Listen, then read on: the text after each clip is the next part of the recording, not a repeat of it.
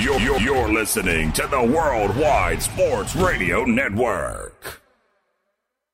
You know what you are? You're a popcorn salesman. Worldwide Sports Radio presents the Home Stretch. All right, let's hit the field with Tyler and friends.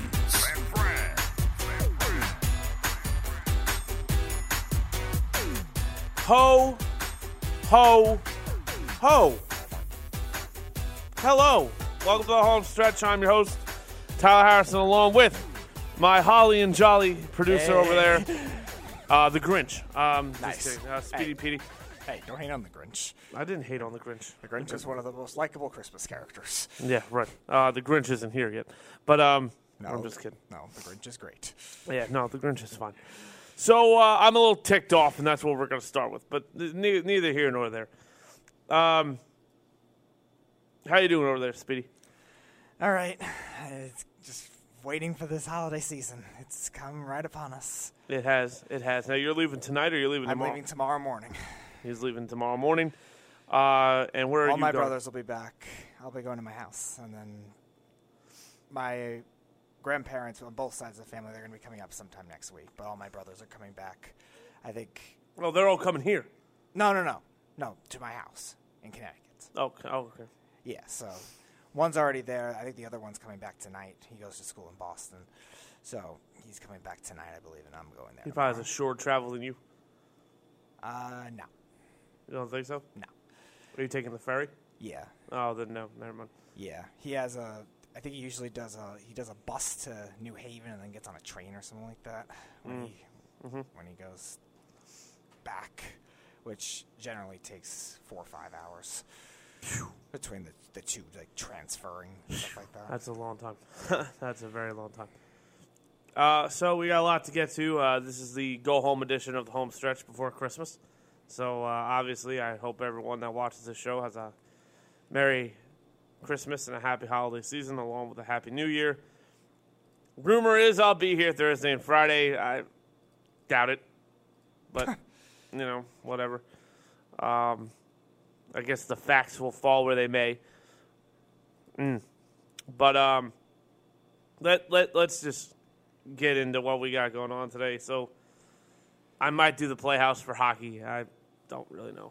Probably not. But it is what it is. We'll finish Speedy's favorite segment. Trade him now. Yes. Got half of the American League and all of the National League to get done, so that's going to be interesting. We've got picks, and we have the NFL team, and, it's going to be fun. It's going to be a lot to get to, and, he doesn't do anything, blah, blah, blah, blah, blah. So, all right, well, guess what? Piss off. Anyway, so we're going to start with something. Oh, my God, what a game. Obviously, we're going to start with Around the World in Sports in about 2 seconds. But before that, we're going to start with the evolution of sports because it amazes me how everything changes but nothing changes at the same time. So let that sink in for a second and just ask yourself this question. Are you really, truly unbiased? Ask yourself that now.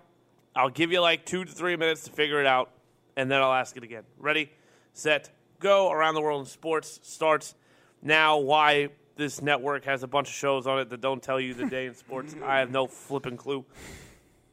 Let's go. Oh, there's college football and basketball. Oh, bowl season. Yes. Oh. I thought those were all later tonight. No, one game's actually over already. Oh, wow. We'll start with college basketball. Yeah, I need to find the college football music. No, anyway. It's fine. So Penn State is now ranked 23rd in the nation. Yep. They beat the crap out of I have no idea what this country is. The country is Central Connecticut. Hey. Yeah, Central Connecticut State University. They're 0-12. Yep. Yeah. 87-58 Penn State. A lot of people in my school made fun of them. The one state college, besides obviously UConn, that's D1, that's the only one, and they're always just horrible. I didn't even know they existed. Yep. Speaking of I didn't know they existed, here we go. The Bahamas Bowl was on earlier today. Buffalo took on Charlotte. Yep. 49ers. Is that what that is? Charlotte 49ers? Yeah. Okay. So Buffalo won this football game quite handsomely, 31-9. Jarrett Patterson, a running back for Buffalo, ran for 173 yards and 2 touchdowns. That's a good way to get yourself noticed going into the NFL draft. That's a pretty good stat right there. Right now, there is also a bowl game going on. Let's see if we can find a stat, the name of it for you. It's Kent State taking on Utah State. Kent State is currently up 17-10. I don't know. They're not going to. I think it's. I want to say the first responders or something like that. It's I don't think it's a company-based name.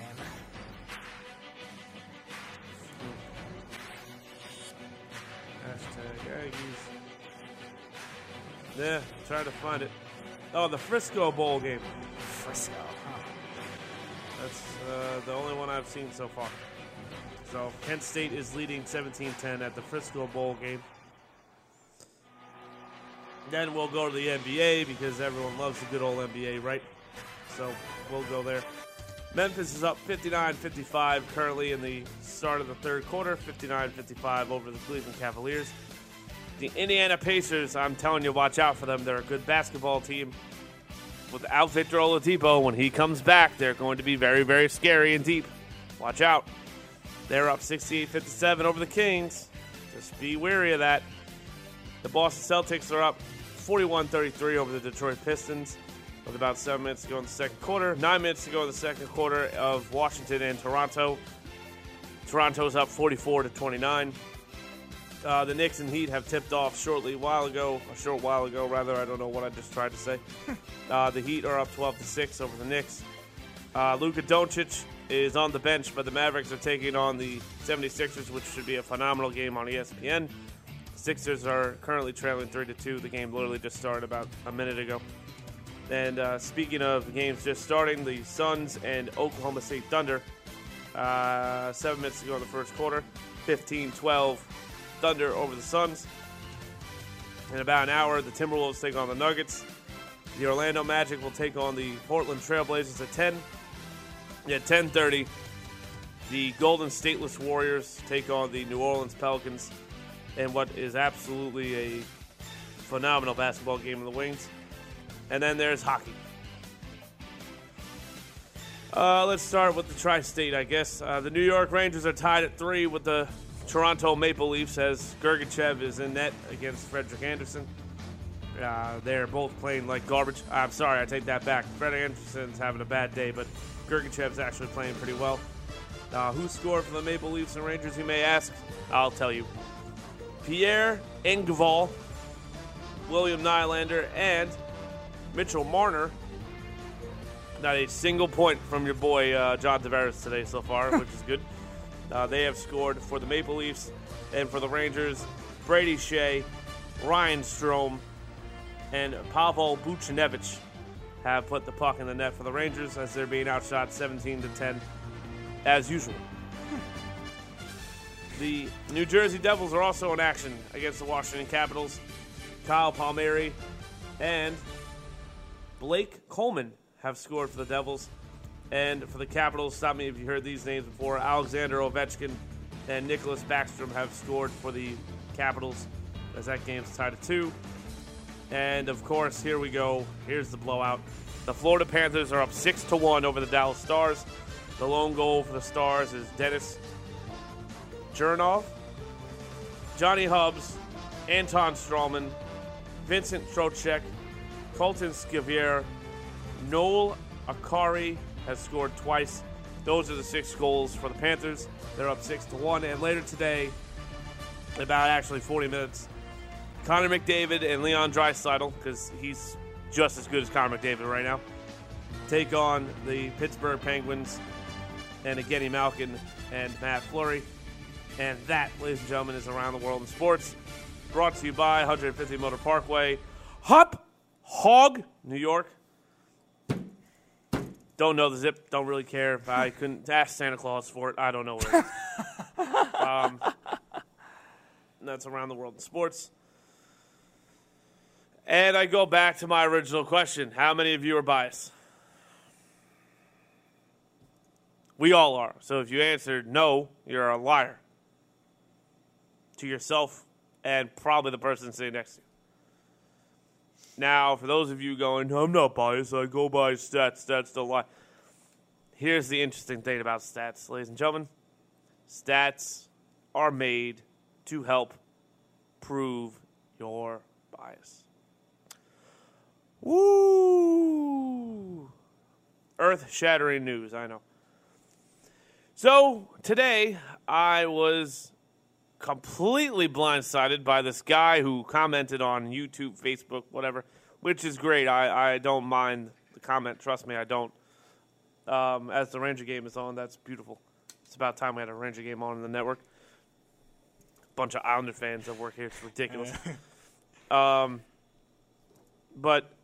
the guy goes in on how Aaron Boone is this, Aaron Boone is this, AJ Hinch cheats and does this, and oh, it's amazing. So I got told AJ Hinch did cheat. No. Not that. I could care less of AJ. AJ Hinch cheating is still better than Aaron Boone. But I was told. Would Aaron Boone cheating be better than AJ Hinch without cheating? That's the real question. It'd be close. That's the real question. It'd be close. It's closer than what it is right now. But in all seriousness. This Aaron Boone thing's gone on too long. I'm sick of it. I really am. I'm sick of everything being taken out of context on this network, and I'm sick and tired of everyone telling me, you need facts, facts. Here's a fact, okay? You watch the games and you see what goes on. Chances are there's no stat that says the manager's record is 158 or whatever the number is. But you know, he really should be 55 and 102. There's no stat that says that. There's no stat that goes, the manager saved the team 16 times this season. There is no war for managers. You know why? Baseball managers are basically receptionists. They let's be honest here. Aaron Boone could be replaced by a monkey tomorrow, and the Yankees would win 98 games. It's not an insult to Aaron Boone. I'm not insulting Aaron Boone. The manager means jack shit now in Major League Baseball. It really doesn't mean anything. The game is so analytic-driven right now, it's almost nauseating to watch. It really is. Now, here's the thing about basketball, right? So basketball coaches are probably, and it's funny, Aaron Marks actually brought this up yesterday, but I will tailbone off this too. Basketball, I don't know what he said. I don't watch anyone else. He said football and hockey, the coaches matter the most. And then baseball and basketball, they don't matter at all. Right. I would agree with that wholeheartedly. Baseball's the least. Basketball's probably third to least. Hockey's second most. And football's, the scheme means everything. So what I mean by this isn't that, you know, if you don't have Kevin Cash or – if you're even going to debate me that Kevin Cash is not as good as Aaron Boone, don't call this show. I don't want to hear from you. I really could care less if you watch my show ever again because clearly you're insane. 1-877-909-9977 is the number to call. I just insulted half of you, so it's fine. But let's just be honest here. No one really has Martin Maldonado goes back to the Astros, which completely hurts Gerrit Cole. But I am not – the stats show that David Robertson is a better reliever than Zach Britton. The opinion of every Yankee fan was Zach Britton's more dominant than David Robertson. David Robertson has a lower ERA, more strikeouts. What else do you want from him? That's literally what you want from a relief pitcher. But everyone kept telling me Zach Britton's the guy because he had one great season. Okay, that's fine. He had more than one great season. He just had one near Cy Young season. Right. So that to me is great. Okay? And that's which the other for a reliever is insane. Yeah. Dave Robertson also had a Cy Young type season. 2011. Look it up. So here's the thing that I'm kind of curious about here. How come when facts don't agree with people, opinion is the way they go, but when opinion is what you're always debating about, you need a fact? It doesn't make any sense. Now, the reason I brought up bias was because every single person I debate here, not here, about anything, it's always bias. Should Trump have been impeached? You are always going to answer that with bias. I hate Trump. He should have been impeached. Why? He's an asshole. All right, well, why? There's no answer. There's no anything. You know what your bias is? You don't like him or you like him. That's it. I'm not telling you to go right, left, down the middle. I'm not telling you to do anything. I'm just telling you that everyone answers every question with bias. And this country does that more than anything I've ever seen in my life. Also, I'm sorry, I thought the phone was ringing. But I am not going to sit here and change how I talk about sports for anybody. Not anybody here, not anybody at home, not anything. I refuse to admit that I haven't held my own in a debate with or without a stat. I'll talk about opinions all day long, Jack. I don't really care. If that's not good enough, then so be it. I'll lose it. FYI, since Zach Britton started being a closer, he does have better numbers than David Robertson. But, okay, we've had this debate already. First of all, when Zach Britton became a closer, David Robertson was a closer for, I don't know, 2015 to 2014 and now. No, he's not. Or no, not a closer. No. But yeah, exactly. See, he was a closer for like 4 years. Okay. And I'd say two of them were wasted in Chicago. I'm not even counting saves. Chicago was as bad as the White Sox. The White Sox were as bad as the Orioles are now. Right, but I'm not even counting saves. I'm talking about more just key overall stats, whip, ERA, stuff like that. He has a lower whip in his career, too. And he has more innings pitched. So you're not going to tell me that Zach Britton pitches more innings. His numbers are going to go down. They're going to go up. Right. But right, so this was those numbers are also rigged by them trying him as a starter and him failing, too, though, in the first couple of years of his career, too. Dave Robertson had an ERA of 5 last year because he pitched 6 innings, and his rookie year his ERA was 5. So that probably cancels that out. No, there's 3. Oh, stop. There's 3 years for Britton in the beginning of his career. How many innings did Zach Britton throw in those 3 years? Dave Robertson has more innings. Over 200. Those like 3 years combined? 250, it looks like, yeah, because he was a starter. They were trying him as a starter. Robertson had 30 and a third his rookie year. I don't understand what you're saying. David Robertson has more innings pitched than Zach Britton. Oh, I thought you meant in the years they struggled. Okay. No. David Robertson has more. Yeah, because he's played longer. I know that. Okay, then. So why are we debating numbers if the numbers all favor David Robertson? Oh, by the way, I'm talking about in the time where Zach Britton got good and right. Starting at that time. Peak years. He's been better. Peak years. Sure. So his peak years are better than David Robertson's peak years. What was that? Bias. He thinks Britton's better. I'm going to bring up the stats to prove my point. Here's 3 years, and that's all I need. Now, that's fine. I don't mind him doing that. I don't mind when people do that at all. It entertains me. It really does. I'm not saying I'm always right. Oh, really? No, I mean, listen, my win-loss is better than everyone else, so it's fine. You know, I took on a debate about Kobe LeBron that I ultimately lost, and that's a fact, but because you scored it that way. But do I still think I'd pick Kobe over LeBron? I'm not even going to think about it. I absolutely would. It's just my opinion. Now, there are certain opinions, like saying Dak Prescott's better than Tom Brady or Zeke and Barry Sanders, or baseball defense doesn't matter, or that Todd Helton is a worse player than Andruw Jones. Listen, yeah, that's Gary Sheffield Jr. for you. Gary Sheffield Jr. told me that, but wow, yeah. Listen, I'm not gonna sit here. By the way, shout out to Gary Sheffield Jr. You're actually very, very insightful about baseball, very insightful, and I'll listen to Gary Sheffield Jr. because it's in his DNA. So, by the way, your dad should be a first ballot Hall of Famer. He should have been in already.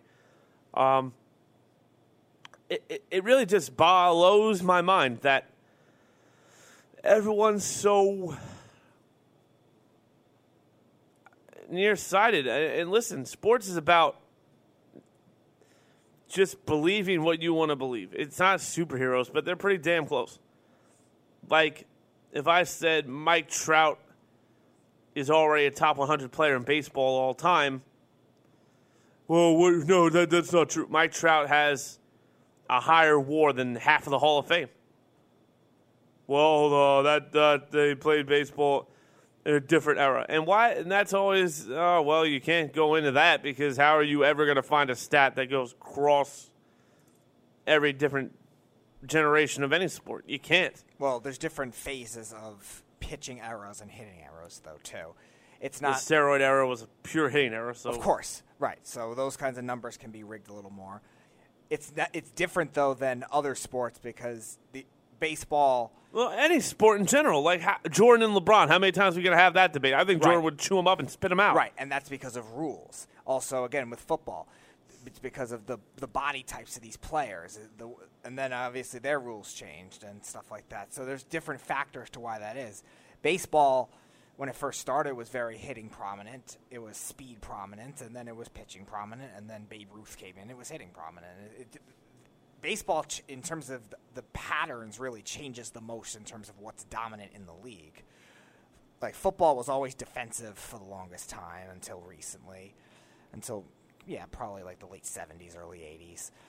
And then it became a little more quarterback-driven, but there was still good defense, and then basketball, kind of the same thing. It's really started off defensive and just really good teams or really good players dominated everybody because nobody was that athletic back then, with the exception of Wilt Chamberlain. And then they went into a defensive era, then obviously the bad boy era, the 90s, and now it's a very offensive era, and now it's a three-point era. So it changes a lot in terms of it. But baseball seems to switch off pattern a lot.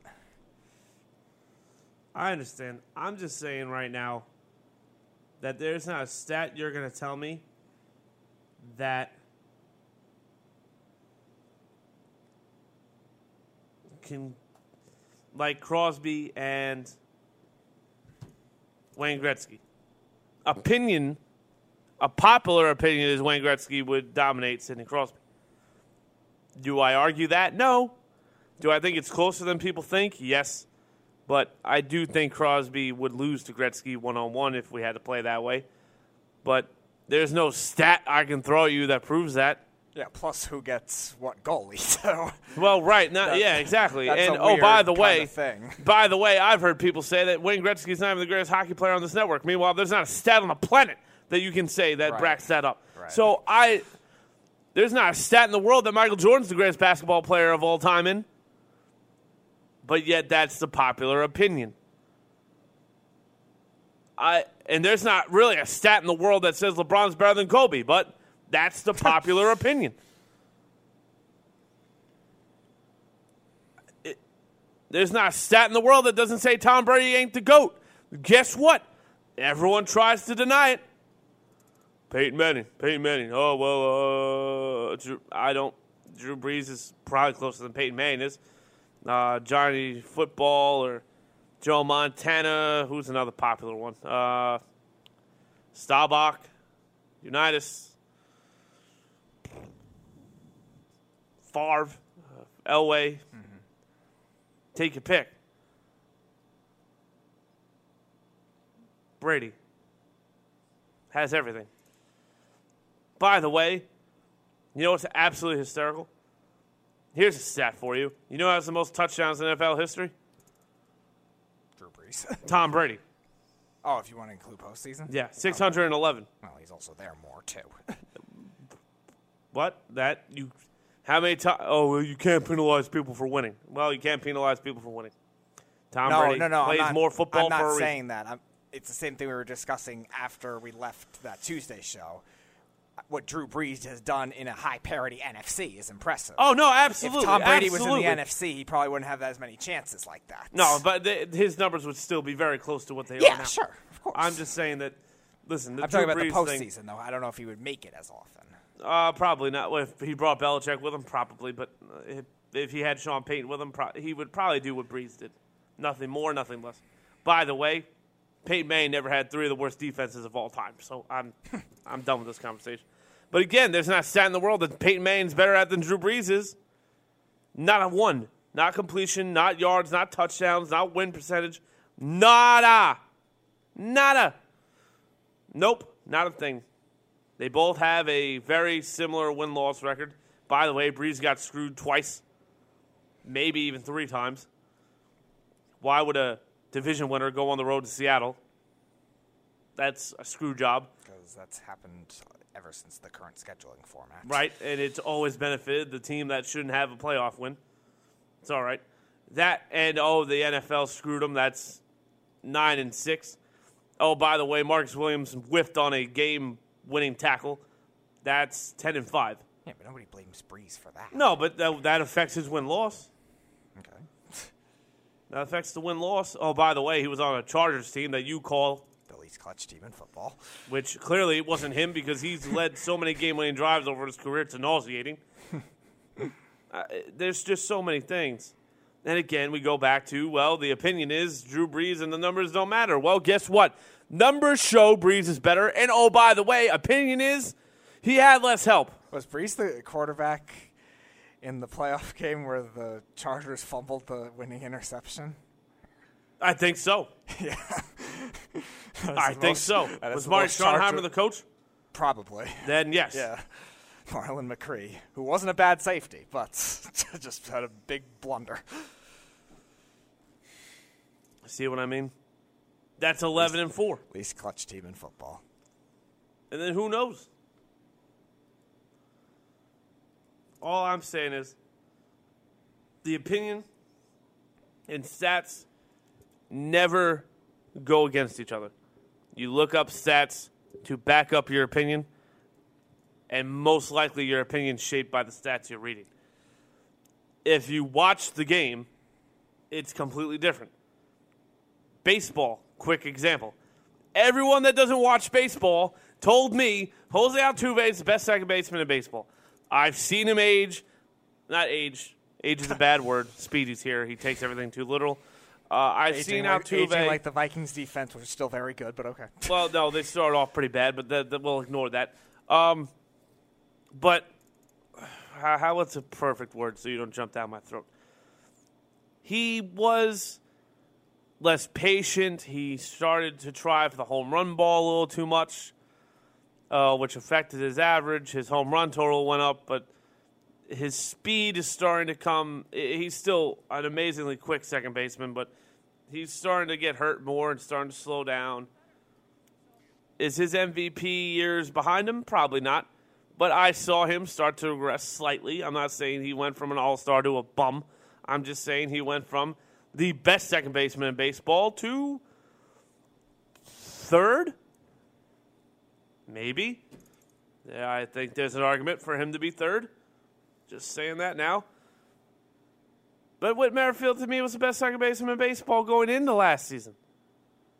Going into it.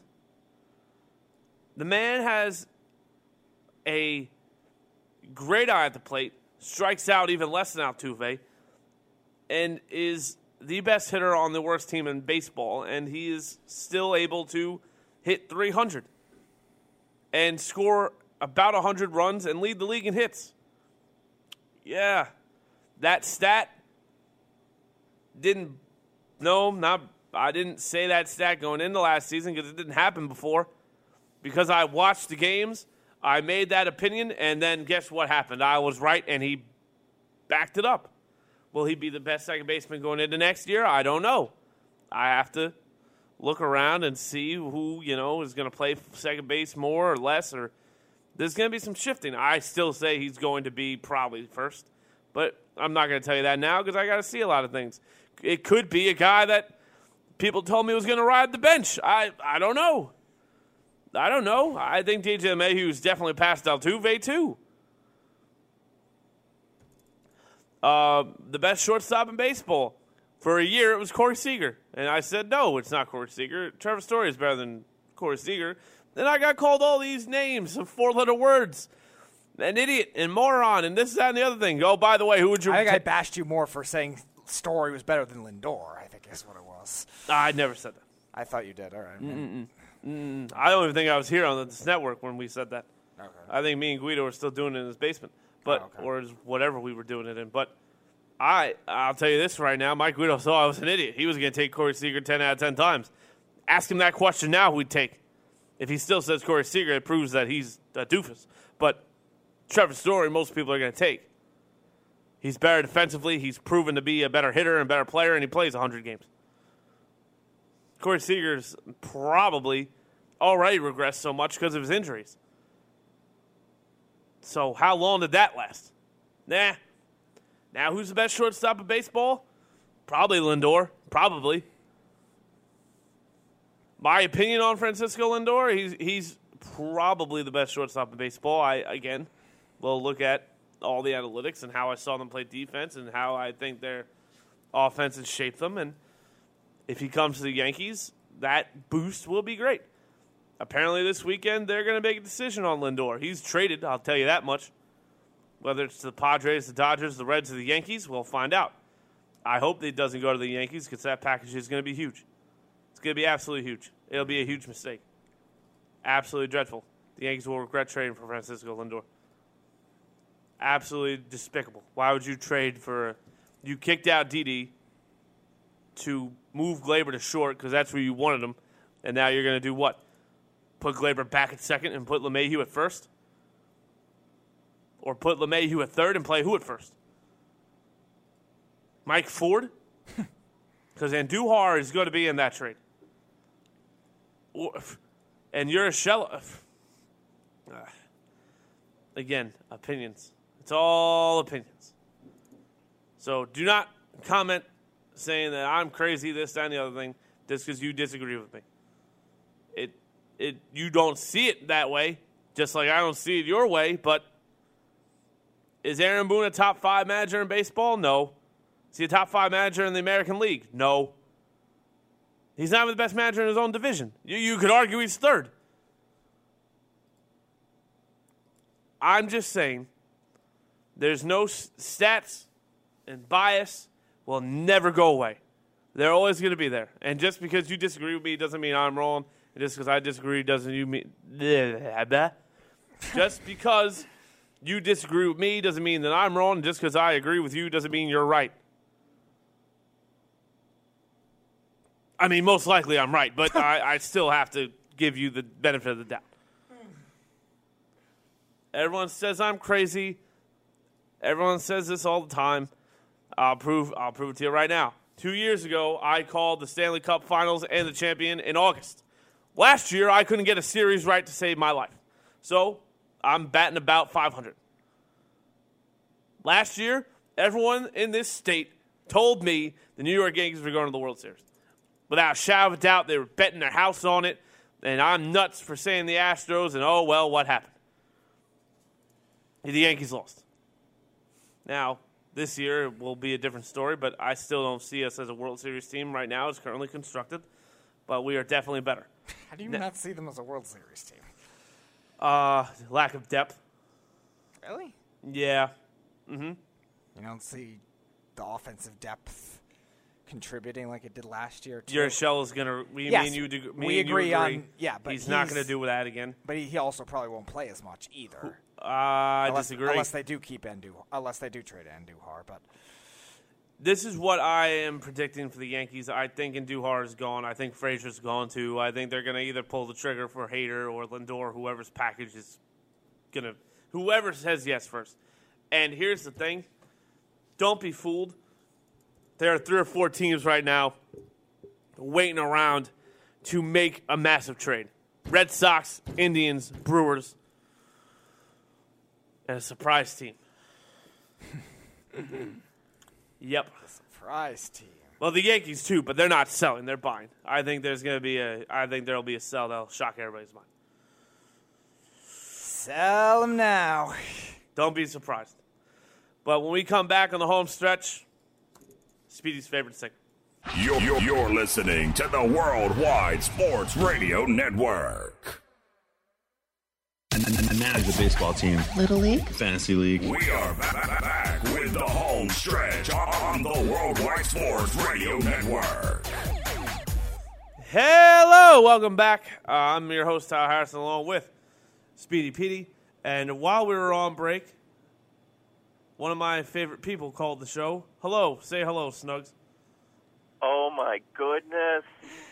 It's so great to be on with you, Tyler. I was thrilled with your opening monologue.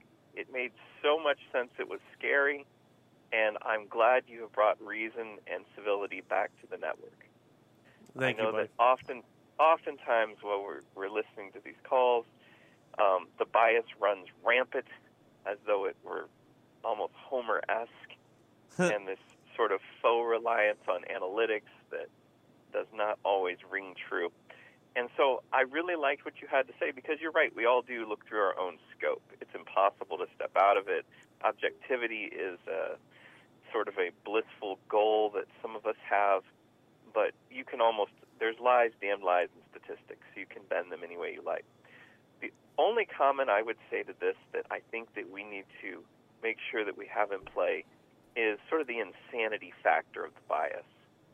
So there have been assertions that I have heard on the air, such as Dak Prescott is going to win 3 Super Bowls. Or In a row. Well, in a row, of course. Or Ezekiel Elliott is better than Barry Sanders. Or Gerrit Cole is not worth the money. Who said that? Those things, well, Mr. Marks mentioned last night that Gerrit Cole wasn't worth the money. And I explained to him that it's well, his assertion was deeper in that it's ridiculous that a pitcher is making $324 million. And I explained to him that, in fact, it is not ridiculous, because if someone is willing and able to pay you, then that's what you're worth. And everyone cuts their own deal. So I just think that we have to couch the bias talk, because it's very easy for people to go, oh, you're biased, and hide behind the bias cloud when they make these sort of assertions. But I think you do bring up a very good point that we, as sports fans, can easily sort of craft this idea how our favorite player or our favorite team or, you know, who we believe is the best and why. And so I thought that that was very wise, and I wanted to call and compliment you on it.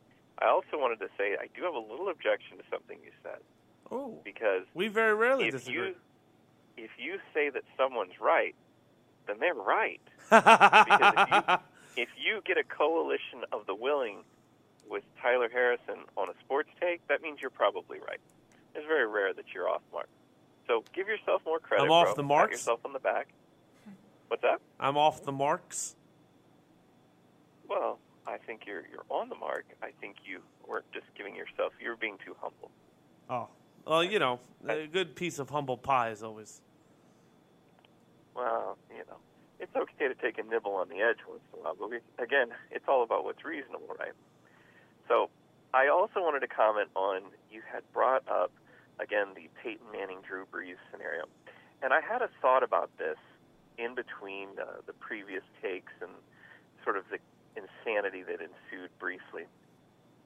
Have we ever considered the fact that Drew Brees didn't get the media coverage that Peyton Manning got? And not based on the city, because I think we both agree that New Orleans and Indianapolis, or neither one of those, are New York City or Boston or Los Angeles or San Francisco or some of the bigger ones. I actually think you're onto a very good point. The fact that he had 4 or 5 other Hall of Famers around him at pretty much all times, or at least most of his career, right? Even when he went to Denver, he had several people who, you know, maybe they're not quite Hall of Famers. Not Hall of Famers, but talented. Close. Demaryius Thomas was a talented receiver even with Tim Tebow. Super high talent, super high profile. And I think there was quite a bit of the time that Drew Brees was down there throwing touchdowns to, I mean, guys like Joe Horn. I don't know if he's really, well, Joe Horn was towards the end of his career then. You got Robert Meacham, you got Lance Moore, you've got Ted Ginn Jr., who was given up on by half the league and became a special league specialist. Devery Henderson. The list goes on and on. By the way, he took a guy named Marcus Colston, drafted out of Hofstra, and made him a freaking Pro Bowler. So I'm not really – pick. Yeah, I'm not concerned. And I think you're actually on to something, because Peyton Manning, like John Elway, had hype about them because, you know, there was speculation that Peyton Manning didn't want to go, and would he go number 1 if he was drafted, and he's the best quarterback rated since, you know, Elway and everything like that. Oh, well – you know, let's hype the kid up. So every number 1 pick consensus is going to get more hype than a guy that was taken in the second round. It's just how it goes. Well, I mean, Drew Brees played at Purdue, and, you know, he wasn't – he was good, but he wasn't particularly exciting. Right.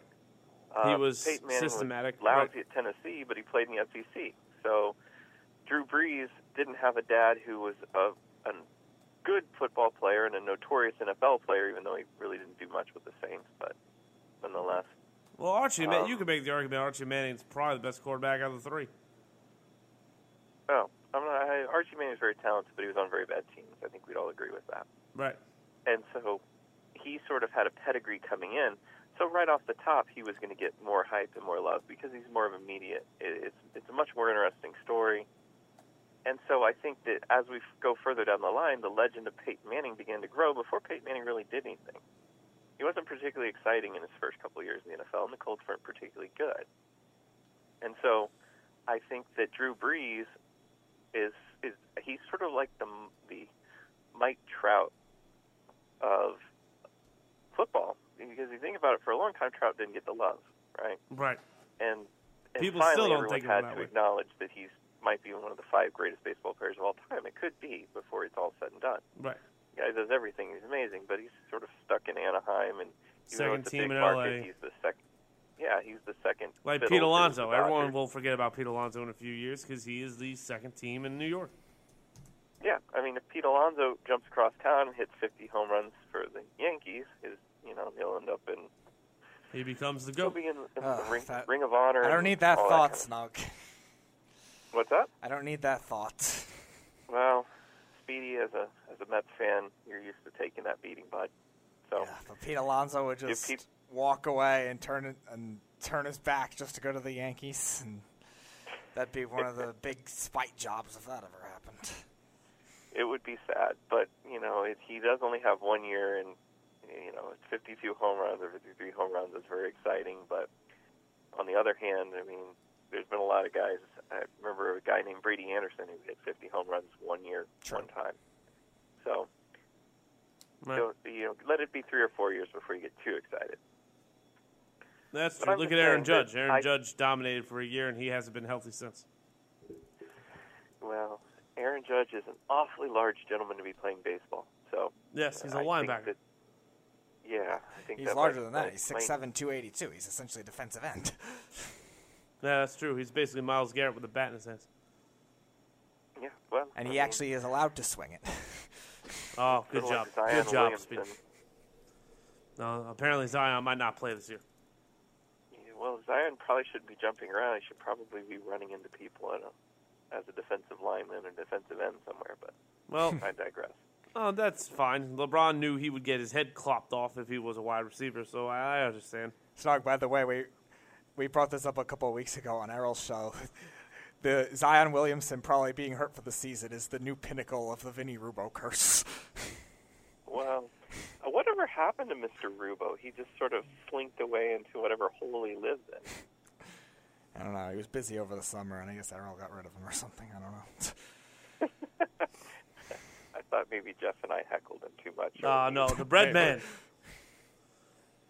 Either that or the city of New York was mad at him for bringing Boston a World Series. I'm not sure. No. The Mets just won't win until Wilpon goes away. Well, that's sooner than later, so Mets fans have reason to rejoice, at least only briefly. 5 more years. Only 5 more years. Well, it's not final yet. You might have more than 5 years. Well, yeah, but are you just sticking are you just driving it in and turning the blade in Speedy? That's what she said. Speedy, tell us about your plans over the vacation. I'm shot! Fascinated by this. Sorry, that was absolutely brilliant goal. My what? Tell me what your did you want? Your plans over the vacation, Speedy. I'm fascinated by them. I don't know what exact plans are, but I'm going to my house tomorrow with my family in Connecticut. All my brothers will be back too, and I'll probably be decorating a lot tomorrow, and over Christmas we'll see what happens. We just celebrate it, and there'll be some crazy stories that come with it. If there's any crazy stories, Snug, I'll let you know. That's nice. I imagine a speedy family Christmas. It involves a lot of arguing over sports and throwing of mashed potatoes. Throwing of mashed potatoes? No, it's not Animal House, unfortunately. What about you, Tyler? Do you have big plans over the holidays? Just stay home. Family will come over. I'll try to. I will actually probably be working all of next week, to be honest. But Christmas I'll be off, so that's always fun.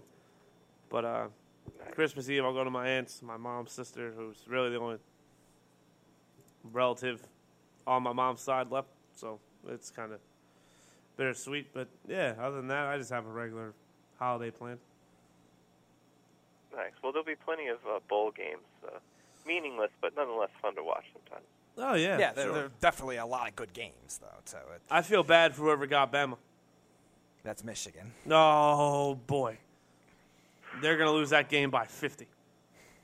Oof, Harbaugh might lose his job by 50. No, Harbaugh's there till Harbaugh. He's not going to lose his job over losing to Alabama. Well, I think it could be icing on the cake after losing Ohio State. Then you go get a. If that was the fastest two goals I've ever seen a team score against the Rangers. Sorry, Snugs. It's all good. It's Friday night. It's casual night. Yeah, it's. Not too worried about. The defense of the year. You got anything special planned, Snugs? No, actually, it's going to be real quiet. Probably have a cat fiesta, make my cats wear sombreros, and have some Mexican food. And I will wait by the mailbox for Mr. Earl Mark's gift because he's been promising me for. Earl's promised me for 2 or 3 years now, but you know, my name is Earl. Faith. Earl's not the one delivering the gift, though, so you may have to deal with shipping fees or. I like to think that Earl's going to bring the gift himself, but I know that he'll probably that won't happen. The United States Postal Service. Yeah, that won't happen. And, you know, watching college football and probably betting on some of it foolishly, you know, just sort of the wild wagering that goes on during the game. Don't bet with Jeff. It doesn't really matter. No. You usually just place those wagers online for $5 and a fun guess and. It makes the game slightly more entertaining. You're not looking to make your fortune. I mean, who the hell knows who half these teams are, what they're going to do, or who's on the team. Right. But nonetheless, it's like the fact that I just had to talk about Central Michigan in a bowl game was nauseating.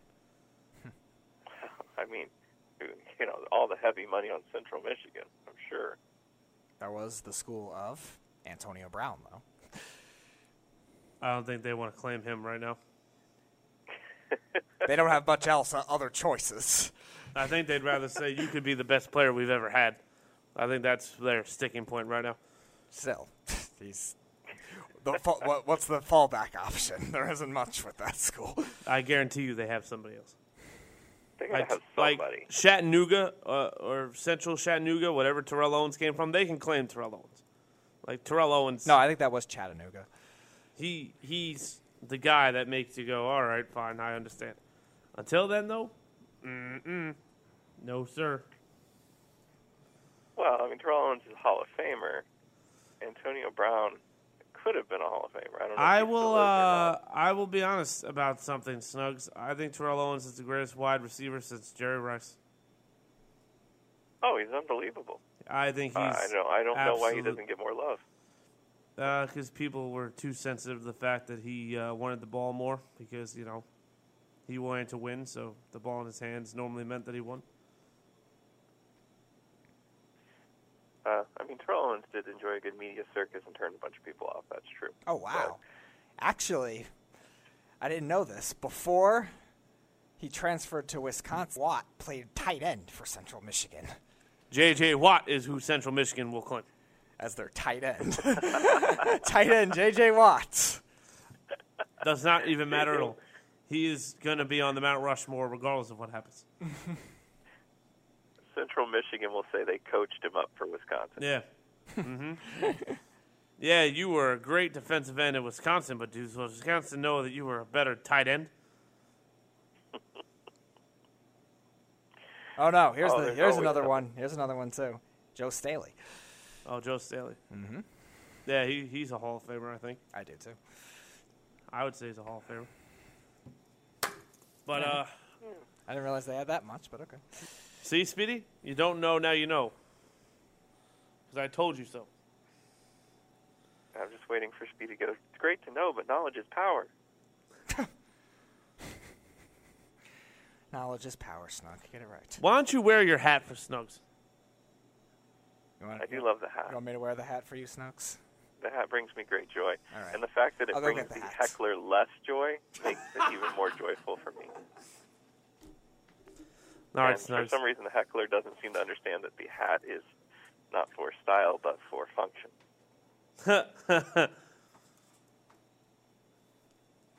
Woo!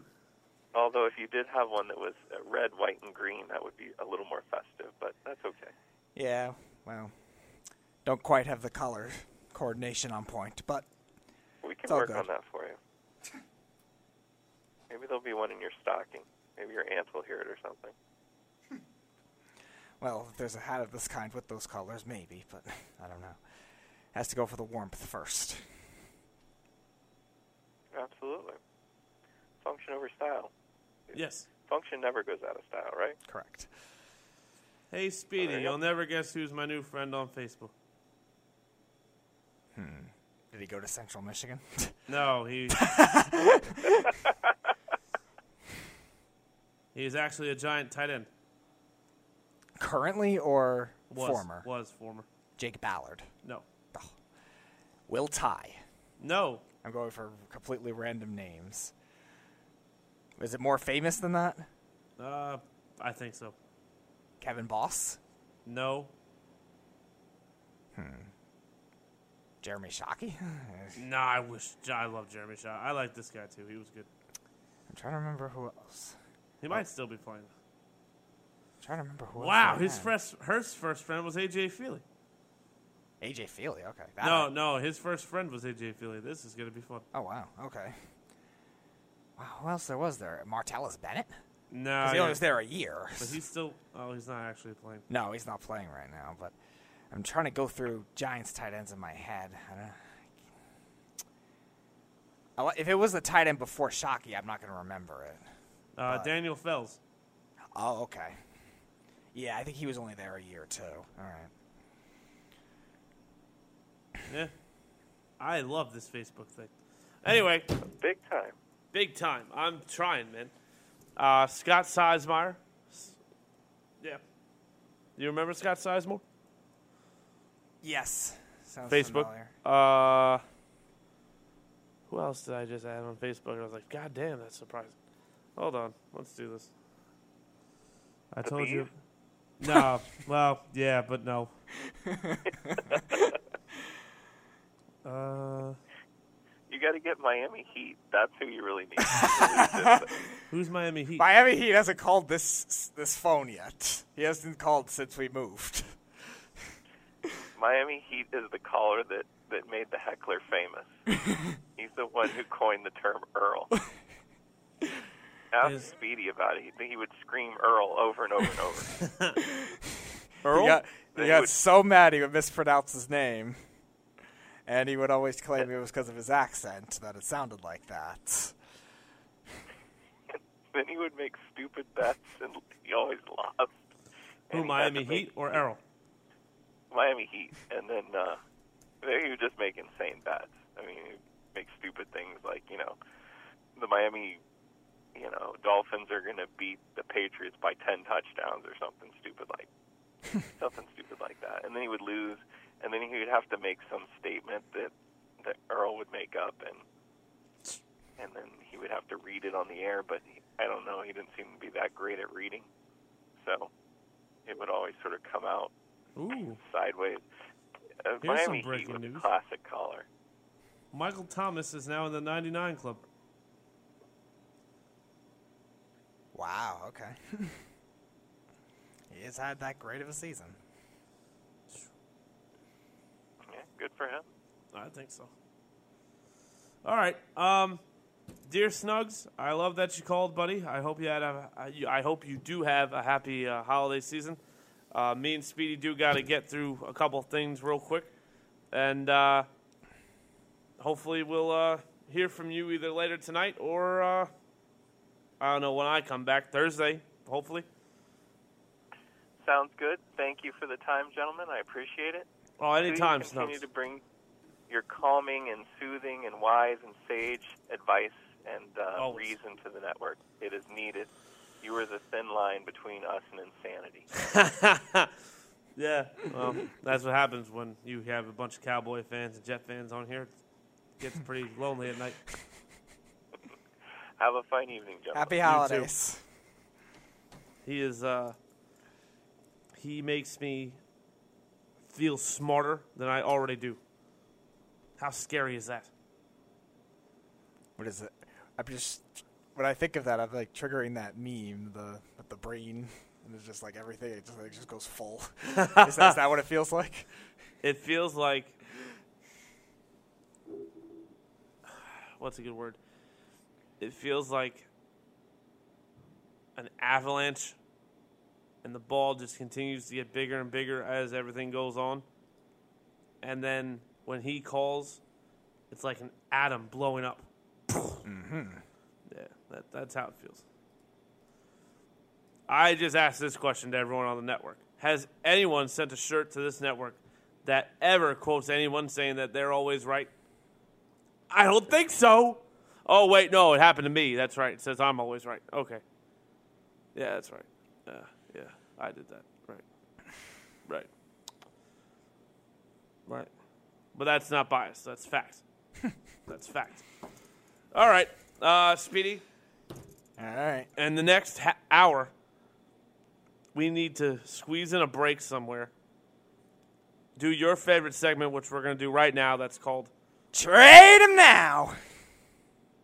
Picks and what else did I say? The NFL 100 team. All right, Speedy, you're up. Trade 'Em Now. All right, so we got through 7 American League teams yesterday. We did the Red Sox, Blue Jays, let's see, we didn't do Twins, Indians, White Sox, Angels, Athletics, Rangers, that's what we did. All right, so let's go, we have to get the bottom teams out of the way at some point, so we'll do that now. Let's go to the Detroit Tigers. Everybody. Every last single person.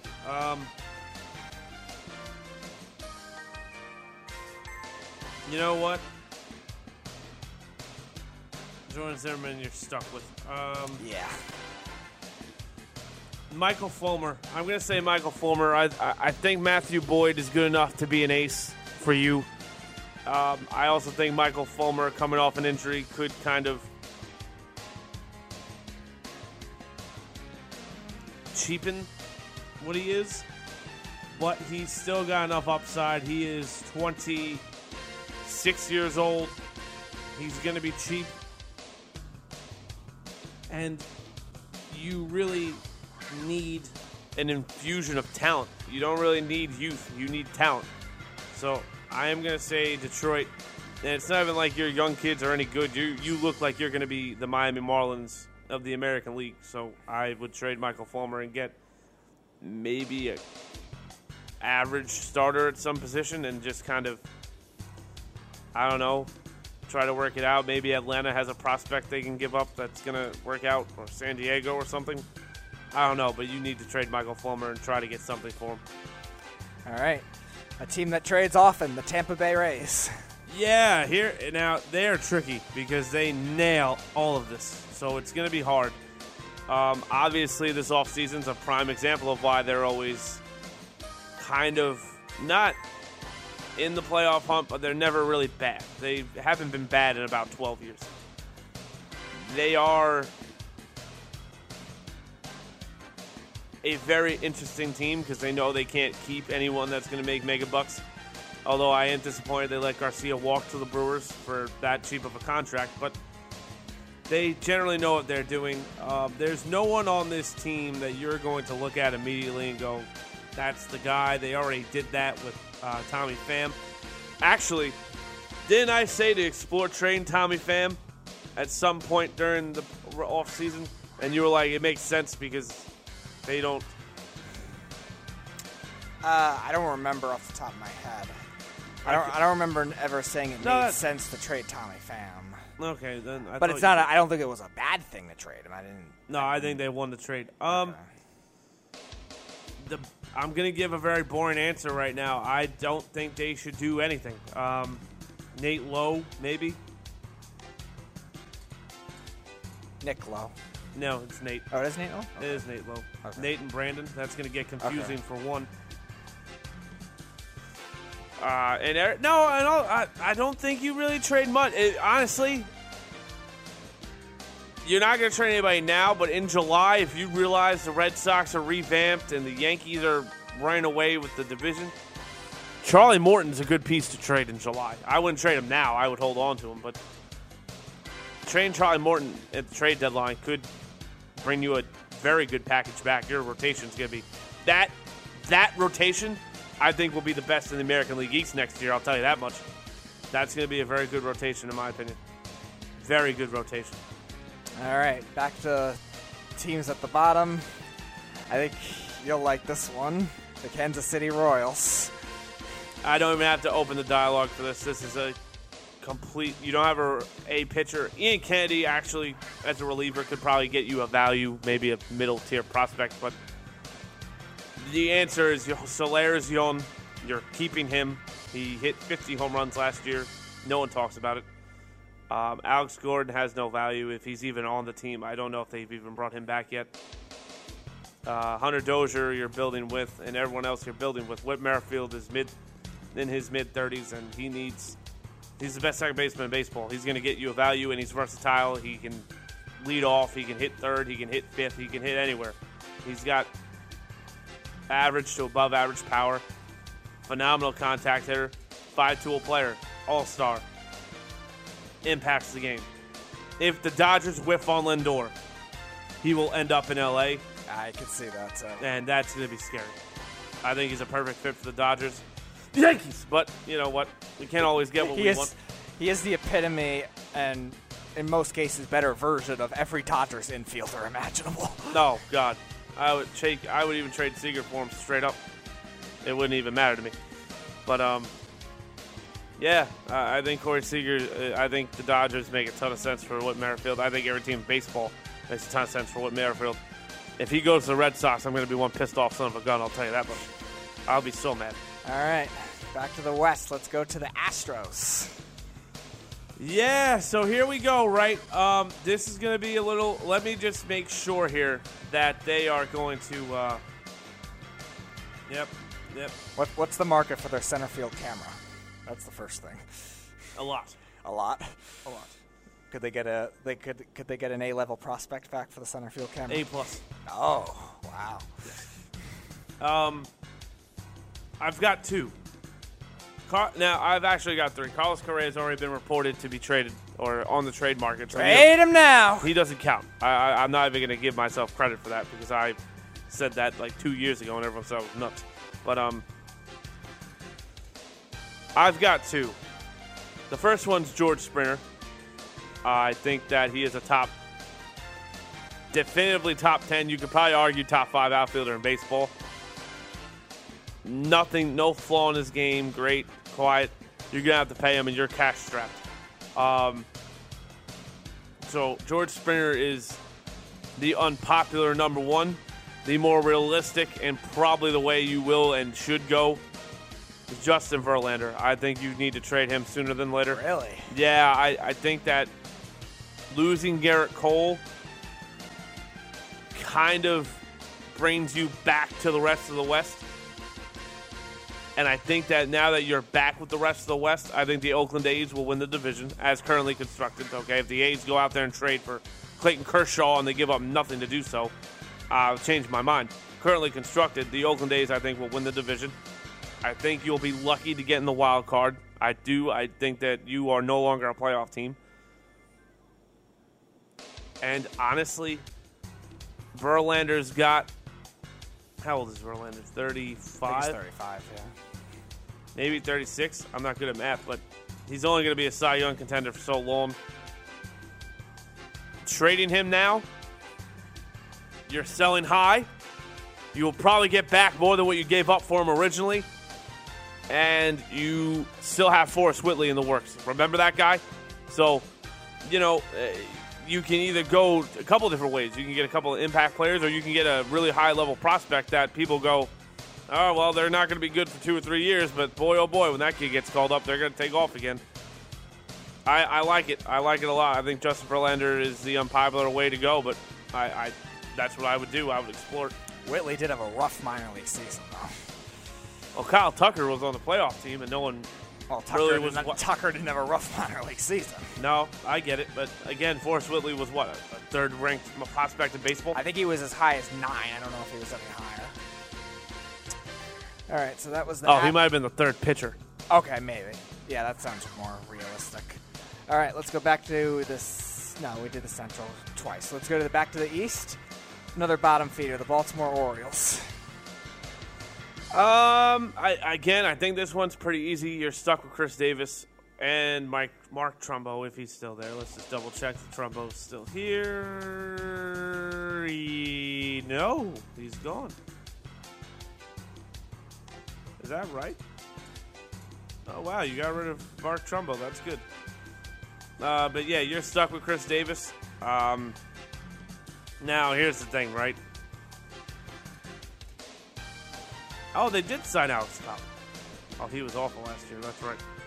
Yeah, they signed Alex Cobb. All right, so you can either trade Michael Givens, which isn't going to change your franchise at all, but if I really wanted to get a couple prospects back or a guy that could play for me, you got to get a vibe for where Trey Mancini's thinking. If he wants to play for you for the next 10 years, sign him now. Don't go through what you went through with Manny Machado and let him hit free agency and, oh, well, I'm out of here. Now you got to sell low on the Dodgers and get nothing back. You need to ensure Trey Mancini is part of the future. If you don't get that vibe, you trade him. Trade him now. Trade him tomorrow. Trade him now. Trade him as soon as possible because I got to be honest with you. Trey Mancini walks. That's the second time you've blundered a free agent, and it's going to set you back. You need to get a vibe for Trey Mancini. He's the best player on your team by far. By far, it's not even close. He needs to be either part of your rebuilding process, or if you don't get the vibe that he wants to stay around that long, you need to cut ties with him. All right, from one bottom feeder to another, the Seattle Mariners. This one's another easy one. Just let's see if Felix Hernandez is still unemployed, by the way. Oh, Carl Edwards is there. Oh, that I didn't know. Okay. He's not the answer. The answer is... I like Carl Edwards. No, I do too, but I keep him. All right, there's two guys you could go with here. I think one's going to be easier to trade than the other. All right. Due to the fact that third base right now is kind of open for business, I think Kyle Seager could get you a little bit more than Mitch Haniger, and plus I like Mitch Haniger more, so I'd want to hold on to him. Mitch Haniger's still very young, too. Yeah, I like 24. Haniger. I like him a lot. Kyle Seager hasn't wowed me at all. He had like a good half a season that made people go, oh, wow, all right. But no, him or D. Gordon. Yeah, he had a couple good years, but it's been good, not great. Right. D. Gordon is going to get you something back. Kyle Seager will get you a little bit more. You need pitching. You need pitching in the worst way possible. Go trade Kyle Seager and start your rebuilding process the right way. All right. Wow, sorry, I have the hiccups. All right, two more in the American League. Your favorite analytic team, the Minnesota Twins. Yeah, again, opinion. I thought they'd win the division. Fact, they won the division. I got one for you. I think it's going to be a little unorthodox, but I think you're going to think I'm nuts. Oh, boy. Is this more nuts than the Astros trading Justin Verlander? No. Not to me. All right. The Minnesota Twins, though, I think Miguel Sanu is the answer. I do believe it's not because of his talent. It's not because people think he's a headache or anything like that. I think that he is a phenomenal hitter, terrible defender. I think him grounding an average ground ball is fantastic. It makes Andújar look good on defense. I wouldn't go that far, but he and the Andújar are probably on the same defensive spectrum. Right. He's a very streaky hitter, and you're a good team. You don't really need a bat of that magnitude. I would get more of a well-rounded player, if you know what I mean. Maybe the average is up, but you lose 10, 15 home runs. They had enough home runs last year. They had 8 guys. Yeah, they led the league in home runs. Yeah, they had 8 guys who had 20 home runs. So That's the, I mean, obviously Sano was one of them. But no, you could sacrifice 15 home runs if you hit 312 or whatever it was. Right.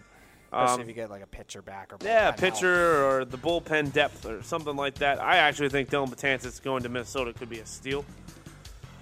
He's going to go to Philly because Joe Girardi's already recruiting Yankees, David Robertson, who's been there, but don't be fooled. They love each other. They like each other a lot. I'm just saying, Sanu's a big name. He's young. He's controllable. The power bat is becoming the rage in Major League Baseball. So, yeah, that's that. All right. Last but not least for the American League, the New York Yankees. Aaron Hicks is my immediate answer. You're not going to get much for him now. No, his value's nothing. You might have to wait till next offseason for that, depending on how well he plays in a small sample when he comes back. He might not come back. 10 months is what? It's, I think, September, early September, or maybe, if it's fast enough, August maybe. And the problem with him having Tommy John is because his strength is defense. That could affect something. Possibly. Yeah. Unanswered goals. Right. He already has strong arm strength anyway, so I don't think he would get rid of his range, but no, not his range, but his throwing ability is I don't know I don't remember if it's his throwing arm or his other arm, but I remember it's his throwing arm, but Hicks is my immediate answer. There's a couple different ways we could go here. Gary Sanchez is a name that people keep throwing around. Twitter swears that they should trade Giancarlo Stanton. I don't know why people think this. That market's already exclusive enough. Yeah, the teams that he originally wanted to go to. I mean, the Dodgers can't take on that money anymore. Then you got the Astros, which they can't pay him, and the Cubs, who I don't know if they could pay him either. Those are the other teams. All I know is I cannot possibly think of. I just can't do it. But oh wow! Actually, somebody came to my defense on Twitter. I'm gonna follow him right now. Hey, buddy, good job. There is another Yankees fan that hates Aaron Boone. No. Not even that. Gary Sheffield Jr. was asking, he shared somebody's ballot. But I said Andruw Jones over Todd Helton is brutal. He asked me how. I said Helton's a better hitter and didn't really do steroids to do so. And then this guy responded, Helton hit 316, Jones hit 253 for 3 years for their careers, sorry. Helton and Jones were not similar hitters. Jones had more pop, but Helton was dramatically a better player at the plate. And Helton was a generationally great defender, too. So I'm not really all enamored with the fact of, Andruw Jones was a better defender than Todd Helton, but Todd Helton was a very good defensive first baseman. So thank you, good sir, for that. I appreciate that. I followed you. Hopefully you follow me back. If not, I could give a rip less. All right, we're going to go to the National League. We'll save the National League. We'll save the National League. I got to do picks.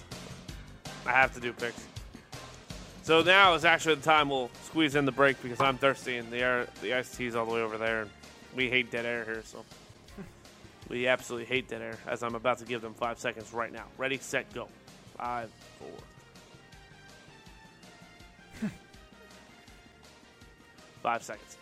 But when we come back, me and Speedy pick Week 16 of the NFL season. No Thursday night games, but there's a bunch of games tomorrow. Find out who wins next on the home stretch. You're listening to the Worldwide Sports Radio Network. I manage the baseball team. Little League. Fantasy League. We are back with the home stretch on the Worldwide Sports Radio Network. Welcome back into the home stretch. Speedy Petey here with Tyler Harrison. It is time now for our Week 16 NFL picks. A lot of huge games this week with playoff implications. 3 Saturday games as well. No Thursday games, but 3 Saturday games. And we will start with those. Here we go. Houston Texans taking on the Tampa Bay Buccaneers. You want to go first? You want me to go first? You can go first.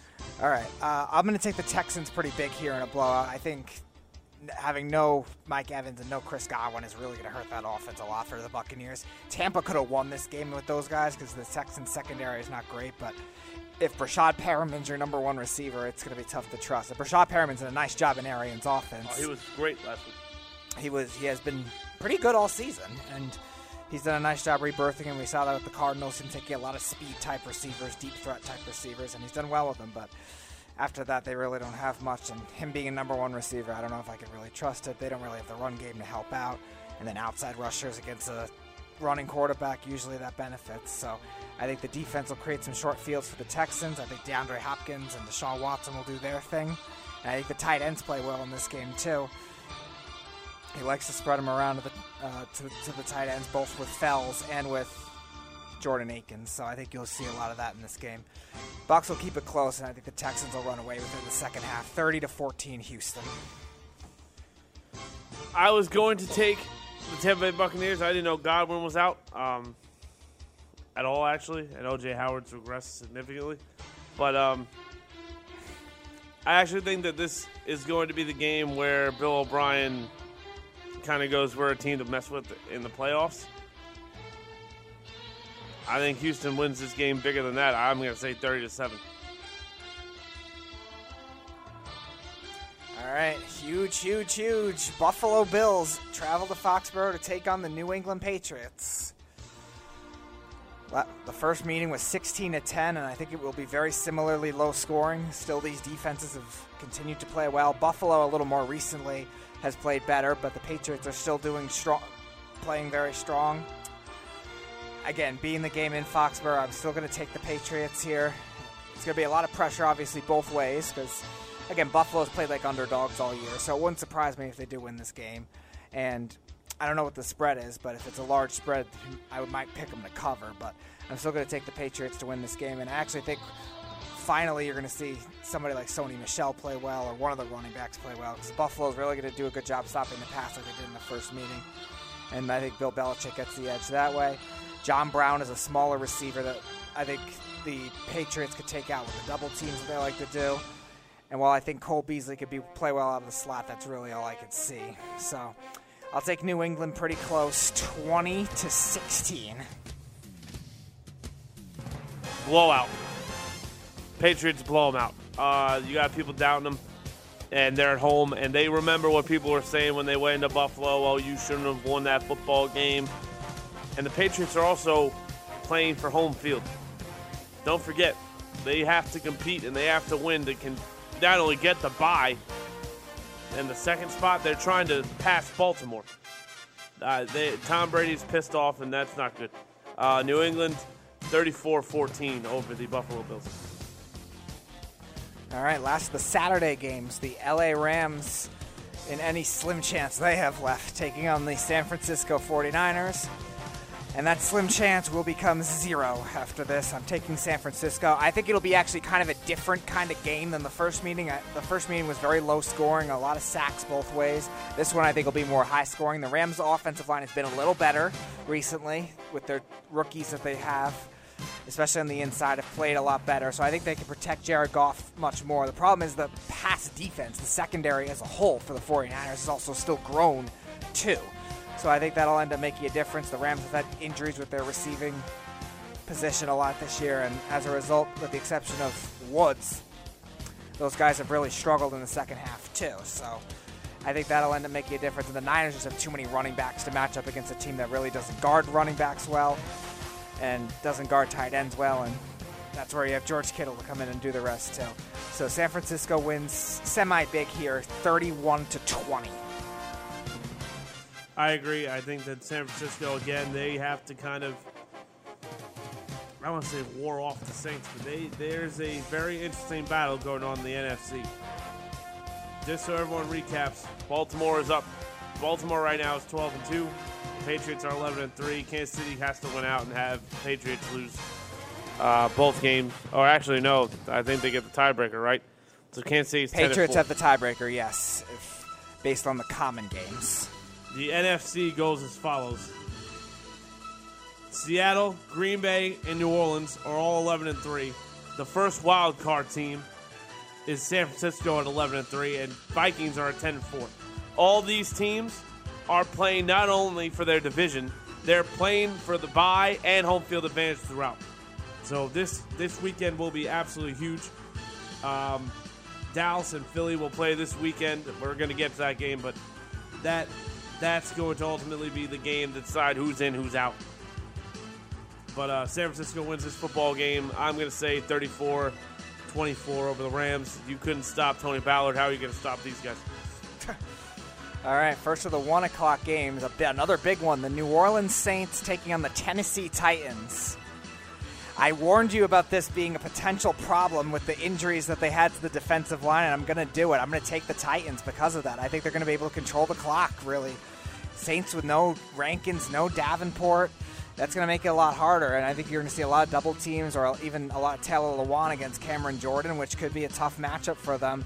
And if the Saints have to blitz more often, then you got the middle of the field, and the secondary depth for the Saints has still been an issue, and the Titans receivers have played better. Ryan Tannehill's played better, obviously. I think he's the best quarterback in football since he started over there. Yeah, so I think he's won in every set. I think those receivers, whichever one won't be taken out by Lattimore, whoever those receivers will be, I think will strive as a result if they have to blitz more. And if not, I think it'll be Derrick Henry. And even Deion Lewis, I think, could play well as a pass-catching back, too.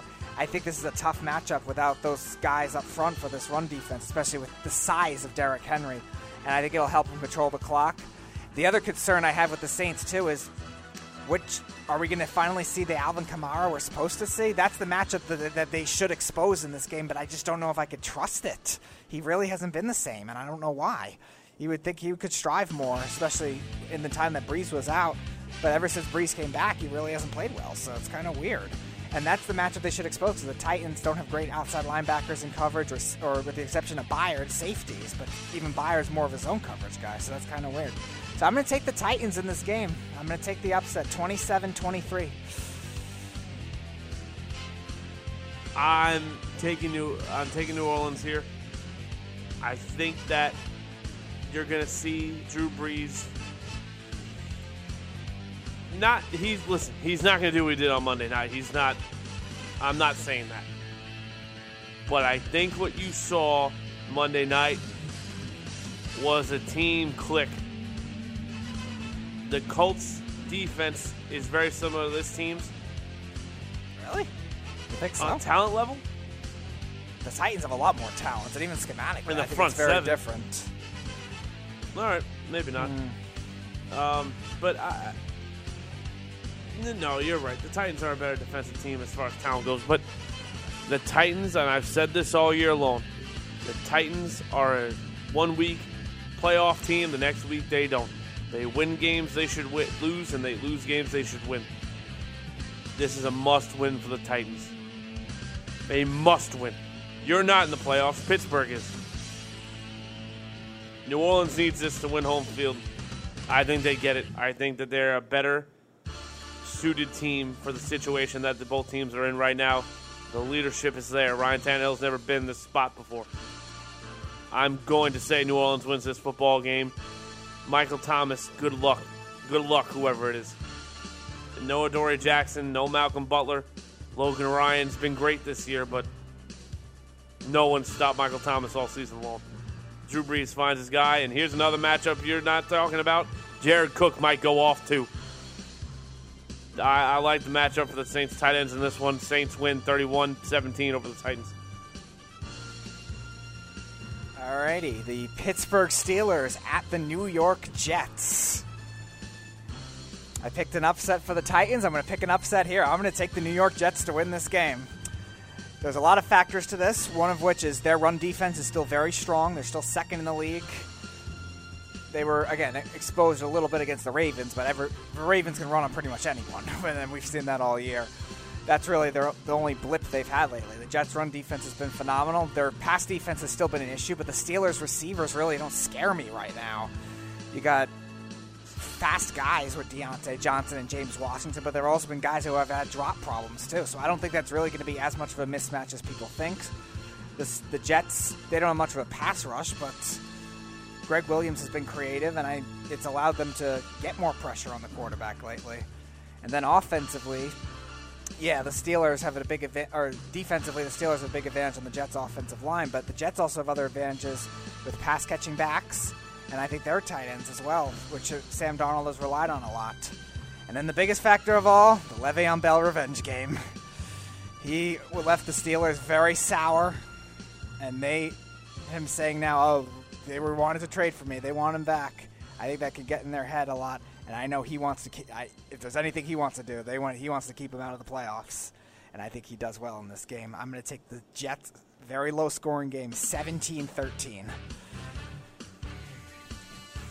If both teams were fully healthy, I'd agree with you. I disagree with you completely right now, though. And trust me, I didn't want the Steelers in the playoffs either. But I will say right now that the Pittsburgh Steelers are playing very good football. I don't care if Delvin Hodges or Mason Rudolph is the quarterback. Here's the problem. They're fully healthy, and the Jets are a damn walking injury report themselves. No Jamal Adams. No, who's stopping James Conner? The second-best run defense in the NFL. Juju Smith-Schuster is going to have a pretty big day, I'd imagine. I would venture to say this could be the game that people go, all right, he's the number one after all. Now, I understand that you say they're the second-best run defense in the NFL, and here's the kicker. The Jets aren't going to move the football in this football game.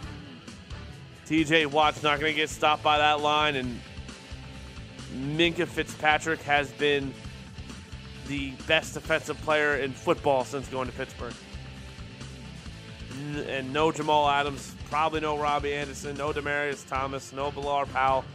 And Le'Veon Bell, I would have agreed with you if he didn't hate the Jets more than he hates the Steelers. So I will take Pittsburgh in this football game, 20-14 over the Jets. All right, the biggest tank poll of all time, the Cincinnati Bengals at the Miami Dolphins.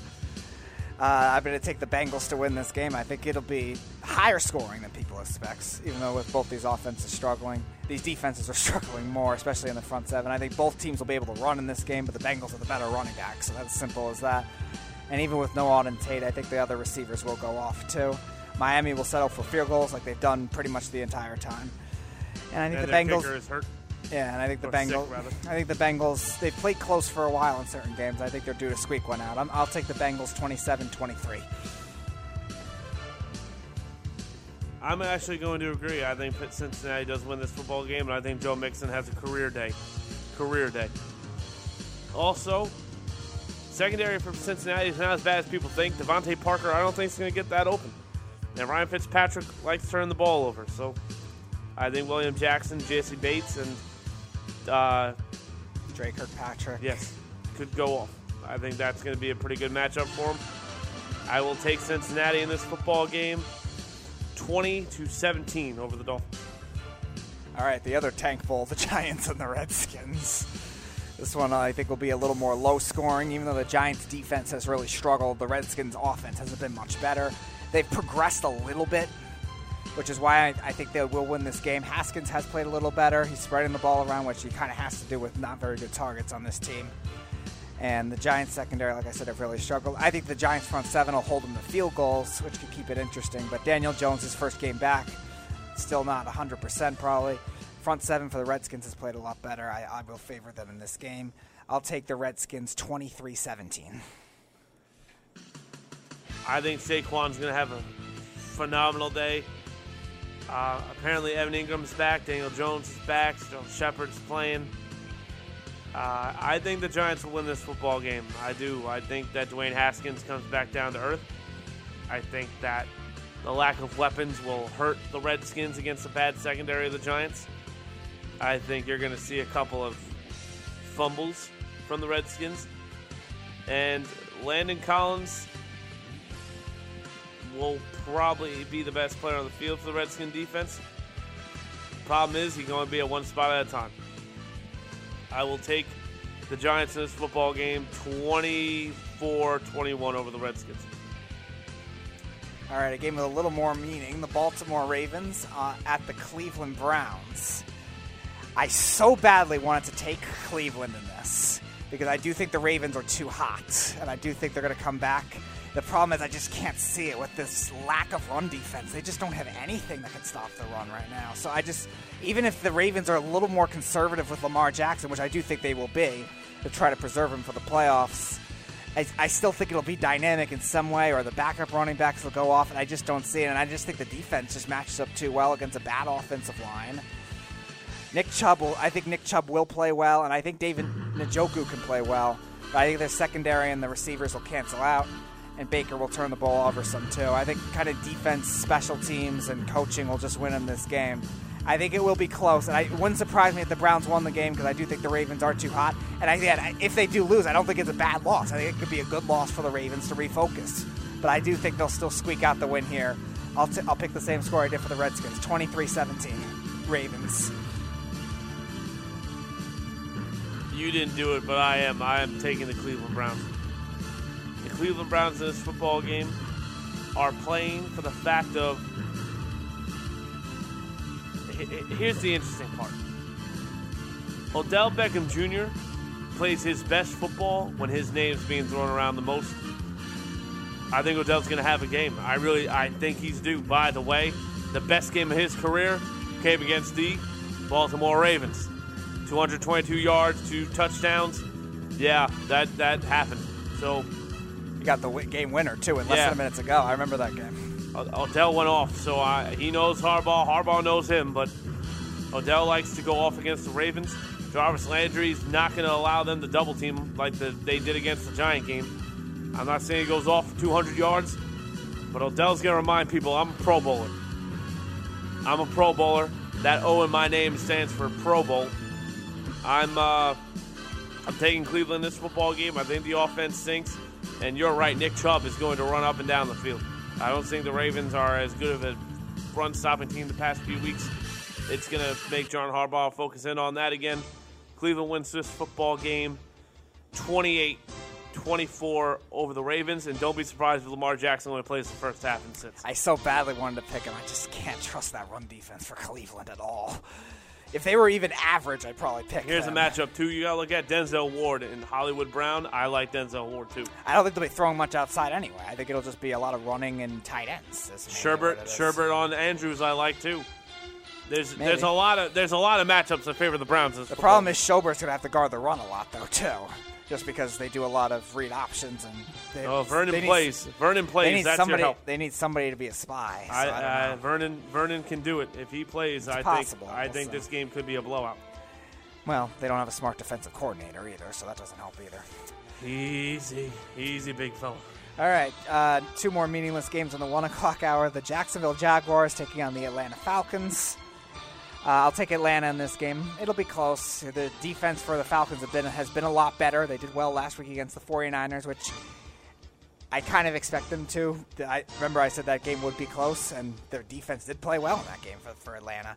And I think, again, they'll do it well here. Fournette will play well, I think, against a smaller kind of front seven with speed rushing type defensive linemen. So I think he will play well, and I think the slot receivers can play well in this game for Jacksonville because they do like to spread the ball around. But I think Atlanta can take away the top guys very easily. And their offense, I think, plays well. Even without Calvin Ridley, we saw them play well last week. So I'll take Atlanta 27-21.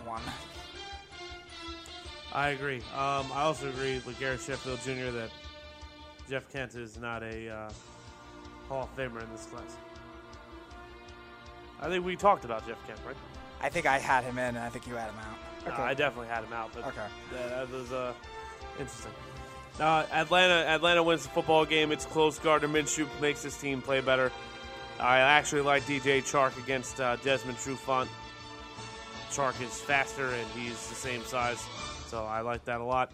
Also, Leonard Fournette is going to be able to run up the field. Deion Jones is going to be too worried about all the receivers going over the middle and stuff. I think this game is close, but ultimately Julio Jones and Matt Ryan win the football game. I will say Matt Ryan puts up 28, Gardner Minshew puts up 21. All right, last of the 1 o'clock games, another rookie quarterback debuting. The Carolina Panthers at the Indianapolis Colts, the first start for Will Grier. And I think he wins. I think he wins, and I think the Panthers win this game. The Colts have continued to be in a free fall. I don't trust their defense at all right now.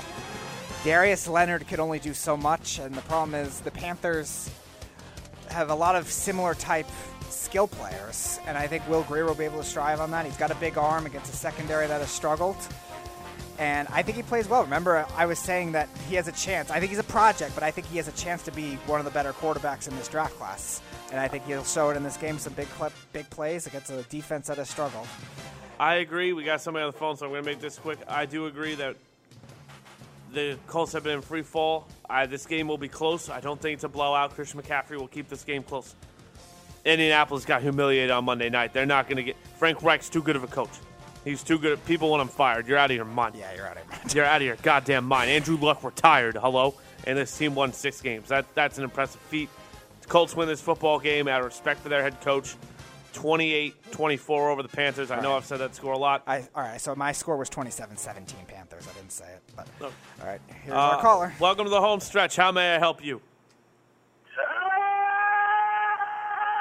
Tyler. Errol? That's right. Uh-oh. Who did I sound like there? Me when I say trade him now. Am I in trouble again? No, actually you're not. I want to make my picks because I wasn't there tonight. I've been running around taking care of some things. So. All right, we just finished the 1 o'clock games. You want to do the Saturday ones? We'll start with those. Yeah, let's do the Saturday ones. So I'll go through them quick. Texans Bucks. We had we both have Houston. I had 30-14. Tyler at 30-7. I got the Texans too, 21-7. Patriots Bills. Mm-hmm. It's going to be at Buffalo, right? No, it's in New England. Foxborough. They played in Buffalo. I got New England in this game. 27-24. All right, Rams 49ers in San Francisco. In San Francisco, I have the 49ers. I think it's going to be a close game. I'm going to say 21-17. All right, Saints at the Titans. Saints are going to win this game. Very, very close game. It's going to come down to the wire. I say 31-28. Not down to the wire. I get what you did there. Good job. I actually took the upset with the Titans. Tyler also took the Saints. Steelers at the Jets. Steelers win this game. The game's not going to be even close. I think the offensive line's going to get killed in this game. They're really going to get killed in this game. And the secondary is going to – the Jets have no wide receivers. The secondary is going to gobble it up. Oh, Megan Fitzpatrick's just going to free fall the ball. I'm sorry? Megan Fitzpatrick's just going to be told fall wherever the ball goes. Yeah, because there's no wide receivers that are going to be able to catch the ball in this particular game. Demaryius Thomas is out for the rest of the season. I got – I don't have the Jets, so I'm going to say – I'm going to say the Jets lose, and I think Pittsburgh wins 24-14. All right, the tank poll, Bengals-Dolphins. Bengals-Dolphins? Yeah. I actually got the Bengals in this game. We did, too. I got the Bengals in this game. It'll be a close game. I got the Bengals 17-14. All right, tank poll 2, Giants-Redskins. I got the Giants in this game. I got the Giants in this game. I think the Giants win the game. Saquon Barkley's going to run all over the Washington Redskins. Saquon looked good last week. I think he's going to look even better this week. He better look better. I need him for my fantasy. So. Yeah, it's a $100 league. Yep. Yeah, so I'm going to take the Giants in this game. Again, another close game. The Giants will have a really big lead early in the game. Redskins will come back. And it'll come down to the wire, but all in all, I think the Giants will win this game, 27-20. All right, Ravens-Browns.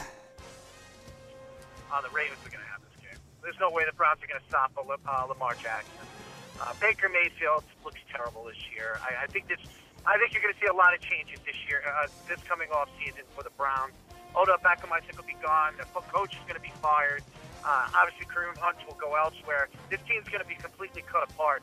They were expected to win this year. They're not going to win this year. They're not making the playoffs.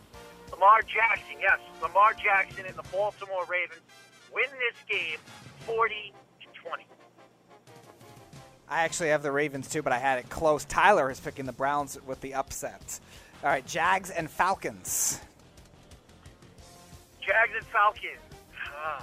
Jags and Falcons. It's a good game, but I think the Atlanta Falcons are going to win this game. They surprised the world last week when they beat San Francisco. I think they're going to surprise. I don't think there's nothing to surprise with this particular game. I got the Falcons winning this game 21-10. All right, Panthers, Colts. Tampa wins this game. Colts don't win it. Panthers. No, not Tampa. Oh, who? I'm sorry? Panthers. Carolina Panthers, not Tampa. Oh, Carolina Panthers and the Colts, right? Yes. I got Carolina in this game. I think Carolina will win this game. They haven't looked very good since they fired their coach. You know what? Eat that. I'll take Indianapolis in this game. I'll take. I'll listen to Tyler on this one. I think. I don't know why I said that, but I'll listen to Tyler. Tyler's grinning over there. Because you know what this finally means? He's finally going to be right for once on the network. That's what that means. I don't know about that. You're definitely not right 90% of the time. So that's an exaggeration. Yeah, well, don't get me started. That's your opinion. No, it's a fact.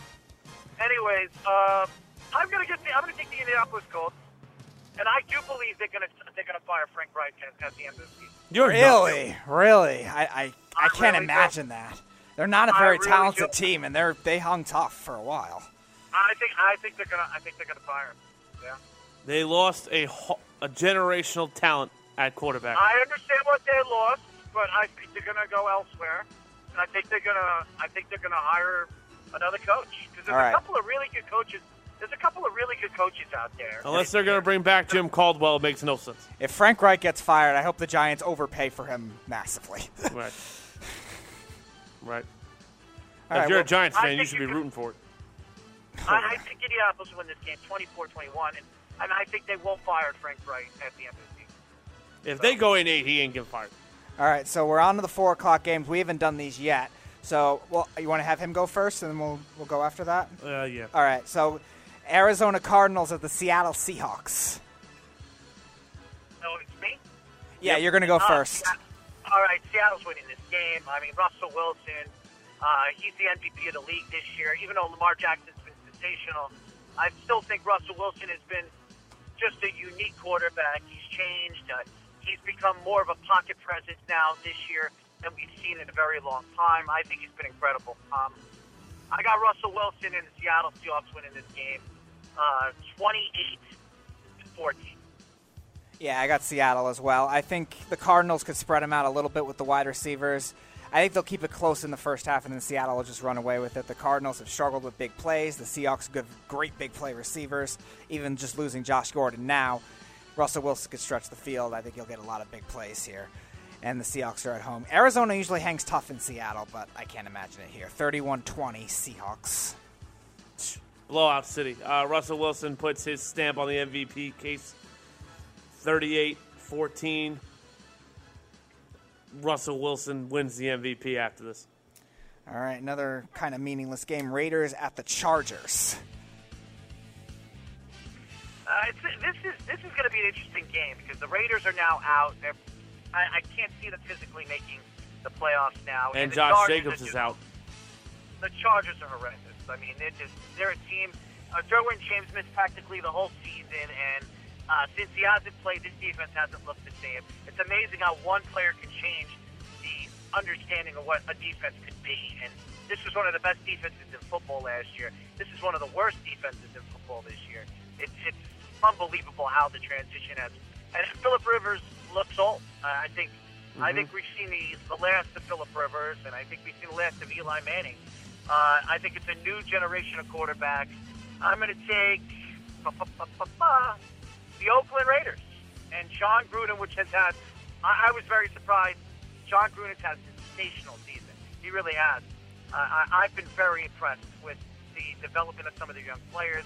It's just been very impressed with them. I'm going to take the Oakland Raiders in this game, 21-14. Yeah, I'm going to take the Raiders, too. I think this will be actually more of a high-scoring game because the Raiders' defense has really struggled, too. I agree with you. I think Phillip Rivers will be gone at the end of the season, but I do think he plays well in this game with all the receiving talent they have against a pretty bad secondary, not great pass rush. The problem is the Chargers, outside of the pass rush, really don't have much of that either. Casey Hayward could shut down one side, but that's really it. Derek Carr, I think, plays well. And I do think their other running backs will play well in this game, too. They played well the first time Jacobs was out against the Titans, and made that game very interesting for three quarters until Tennessee ran away with it. And obviously the Titans are a much better defense than the Chargers are. So I'm going to take the Raiders. It'll be close. Shootout, 31-28. No, I'm alone on this one. That's fine. I think the Chargers win this football game. I think they're going to be able to control the clock with Eckler and Gordon Moore. I think Phillip Rivers is really going to be able to control the game with short throws to Keenan Allen because – who the hell's in the Oakland secondary? And also, I'm really, really expecting Derwin James to kind of look normal again. Derek Carr is an absolute great quarterback, but he's also very keen to turnovers. With Joey Bosa on one side, Derwin James ball hawking around. I do think that's going to be a tough game for the Chargers. The Raiders, I apologize. Plus, they're at home. So if you what does that ever matter? No, it doesn't. But you know, you would like to think that matters somewhat. So I will say San Diego wins this football game, 30-27 over the Raiders. All right, Lions at the Broncos, another meaningless game. Lions at the Broncos. I got the Broncos in this game. I've been very impressed with Mr. Locke. I think he's been really impressive. What happened? I was telling Speedy, what did I tell you about Drew Lock? Mm-hmm. Listen, Mikey C. loved him. Mikey C. loved him when he was drafted. He thought he was one of the best quarterbacks in this year's draft. He fell to the second round. The Broncos snagged him up. He's been very impressive. Let's see what he could do in a full season. That's something that I definitely want to see next year.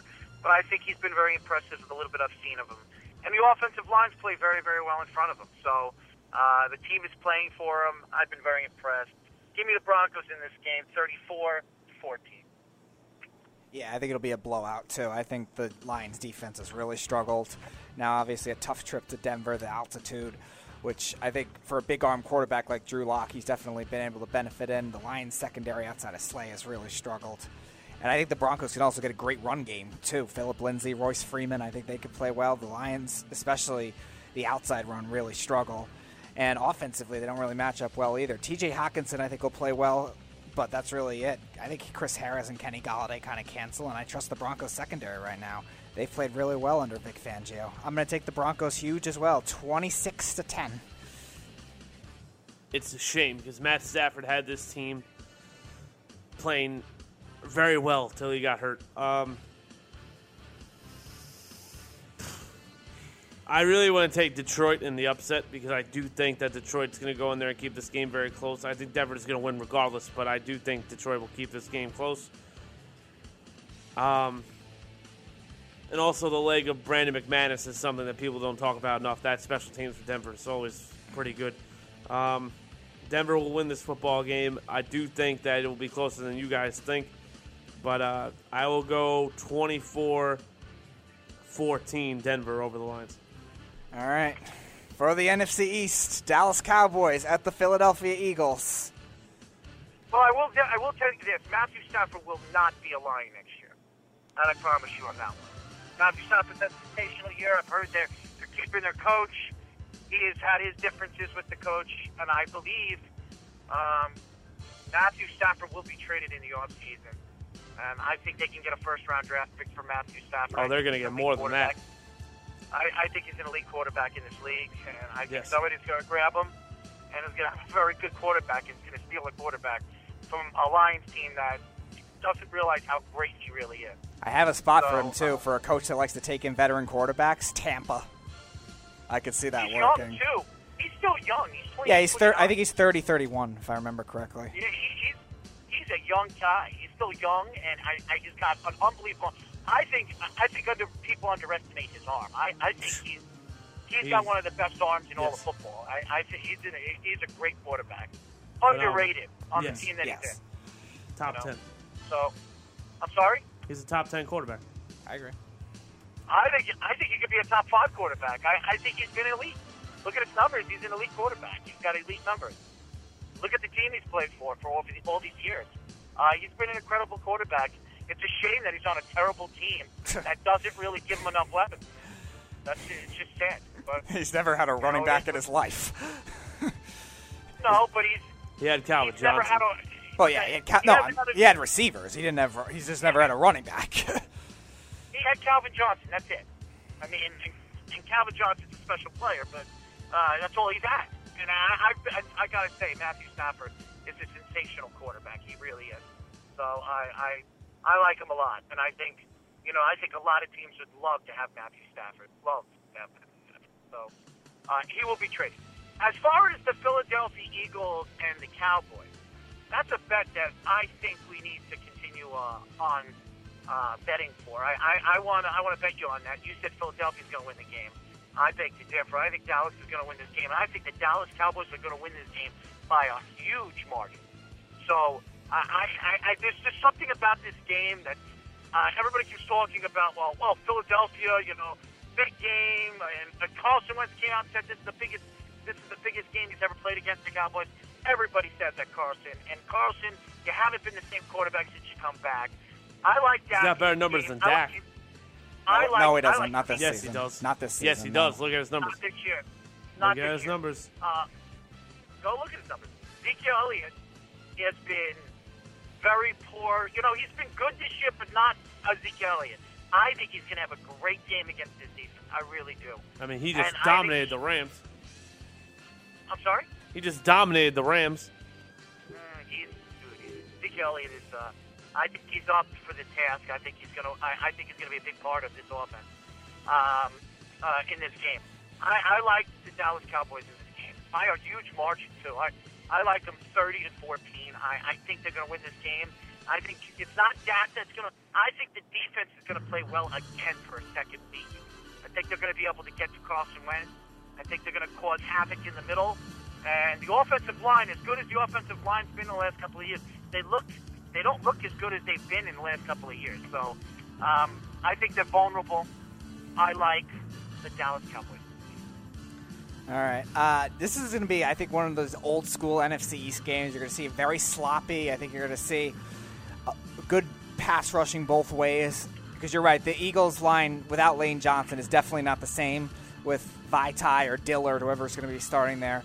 So I think the Cowboys' pass rush will end up making a difference. Where I disagree with you is the run defense is still strong for Philly, and it has been strong all season. And I think that will help. That will help them stop Ezekiel Elliott. Dak, I mean, he's got to play, but he's not exactly playing 100% either. I think that'll end up making a difference. And I think that last week, you saw some of the throws, even with the hairline fracture in his hand. You saw some of his throws were kind of low. He was missing to the side a lot, which, again, if you're going to play the Eagles, you got to attack the outside, which I think he can to an extent, but I think it'll be hard. I don't think Carson Wentz plays great either. I think the run game for the Eagles, though, does, and I do think Wentz actually will play well in terms of rolling out and extending plays, not really throwing deep downfield, but I think him and the tight ends, I think will end up having good chemistry. And no Van Der Esch for Dallas, I think that'll end up making a difference, too. And the Eagles just always play better in the second half of the season, especially in December, and I think this will be another big game Dallas loses. They're just notorious for it. I'll take the Eagles 23-20. I want to make this perfectly known right now.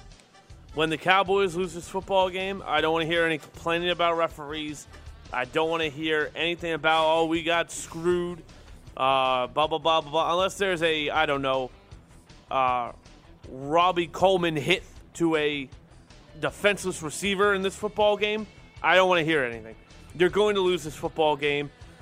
If you look at the numbers, Carson Wentz, besides yards, higher completion percentage, better touchdown to interception ratio, I'm taking Wentz. I am, and I think Carson Wentz has less weapons around him. And here's the other thing. Who's covering Zach Ertz? Greg Ward is was he even drafted in the 6th round?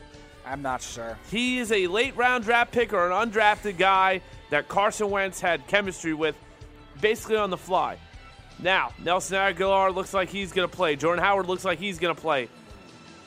The Eagles are going to make this game interesting. They are not by any stretch of the means, not even the home stretch, are they going to go out there and lay an egg at home. If this was in Dallas, I understand what everybody's talking about. The Dallas Cowboys just blew out the Rams because Tony Pollard and Zeke Elliott ran for damn near 300 yards. Dak Prescott, by the way, has a bum shoulder. I don't think that's good. I do not think that the Philadelphia Eagles are going to figure out that Dak Prescott does not have a bum shoulder. Dak Prescott's going to have a hard time throwing against that defense. They are going to take away Zeke, or they're going to limit Zeke, and they're going to limit the running game. Jason Witten is not going to be able to win this football game for the Cowboys. He's going to have to hit Amari Cooper. He's going to have to hit Randall Cobb. I don't think he's going to be able to do it. I don't think he's going to have the time to do it. I'm taking Philly 28-14 over the Cowboys. And, yeah, I've said that score a lot, but I just think they're going to rout them. All right, Sunday Night Football. The Kansas City Chiefs at the Chicago Bears. Matt Nagy versus his former coach when he was an offensive coordinator. I got Kansas City. I have Kansas City in this game. Mahomes is looking to strong form in the last couple of weeks. I like what I've seen with Mahomes. This offense is starting to hit on all cylinders, and by the way, the defense is starting to wake up. Spagnola's defense is starting to wake up. The team is starting to figure out what this defense is all about. They're going to be a really scary team. Spags has really transitioned this defense to be a completely blitz-happy defense that can get to the quarterback. I like this defense in the playoffs, especially against the Patriots and some of these teams that have terrible offensive lines. Even if they get to the Patriots. What happened? They might not even get to the Patriots.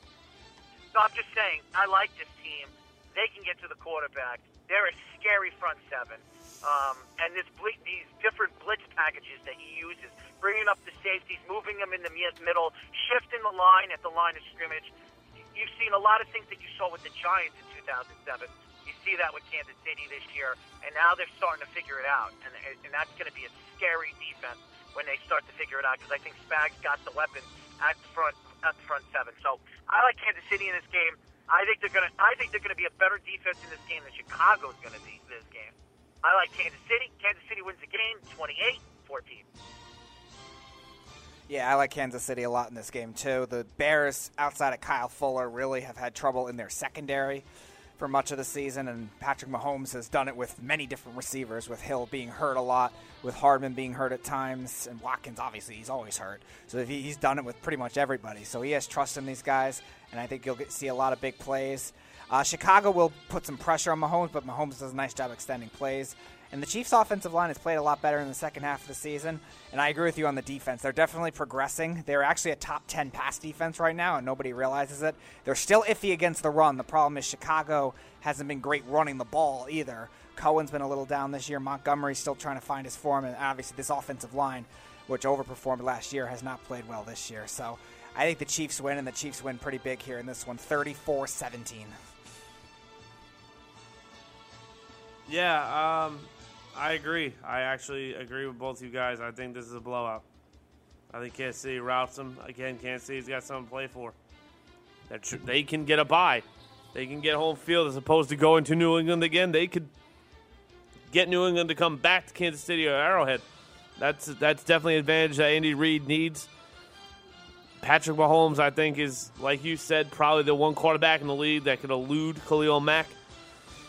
And the running game, not having a running game, is really irrelevant because Chicago is only going to really stop the run. They can't stop the pass. So I think Pat Mahomes is going to have a phenomenal day.